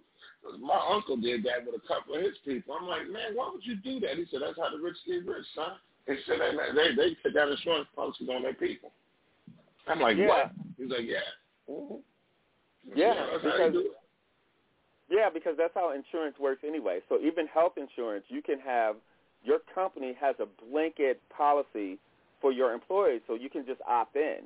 But if you don't, Mhm. if you don't work for a company, the insurance company can say, "Oh, you have a pre-existing condition, and we won't insure you." But you, if you work for a Mhm. company, you automatically get insurance through that company. There's no pre-existing condition clause um, unless they get unless you have an individual policy. But numerically, all they do is take a company that has 500 people, estimate through their age how many people are going to live and how long they're going to live, and they determine everybody's rates by that. So they don't care. Mm. You can go the company, and if you have uh, illness or whatever, they'll pay it because it's offset by the other employees. They're it's gambling. Vegas. Yeah. Yeah. Insurance. Oh yeah, that's that's that's crazy that they do that. Yes, it is. It is. Yeah, so most people don't know that your your company, and even if you ask them in human resources, they probably wouldn't tell you because they are the They don't lie to you. beneficiaries, not your family. They're gonna lie to you. Most definitely they're gonna lie to you. They're like, we pay the premium. I used to work Yep. for an insurance company, and I found out they had policies on everybody. I was like, wow, okay.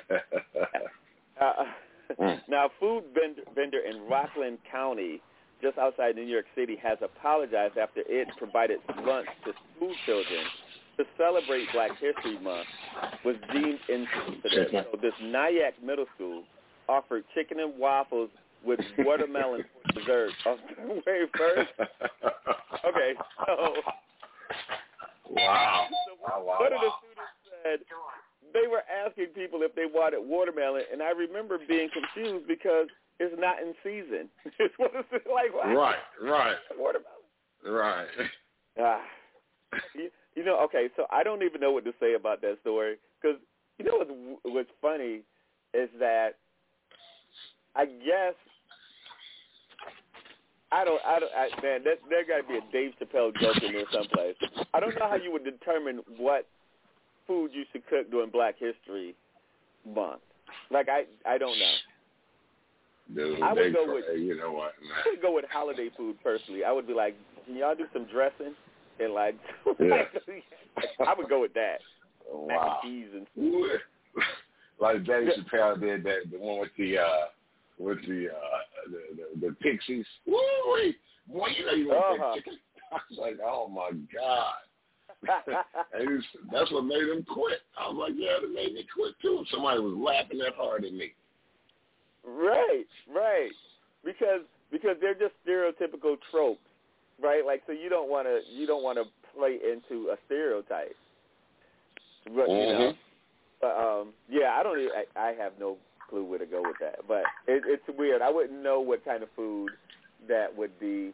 I I know seasoned food would be, you know, the thing for Black History. It would have to be Mhm. seasoned, but I don't know Right. if it's a particular food like you want to do like greens and and yams or something. I don't know. I don't know. That Mm. that's a different committee. I'm not on that committee. I don't know what to Yeah, tell them. really.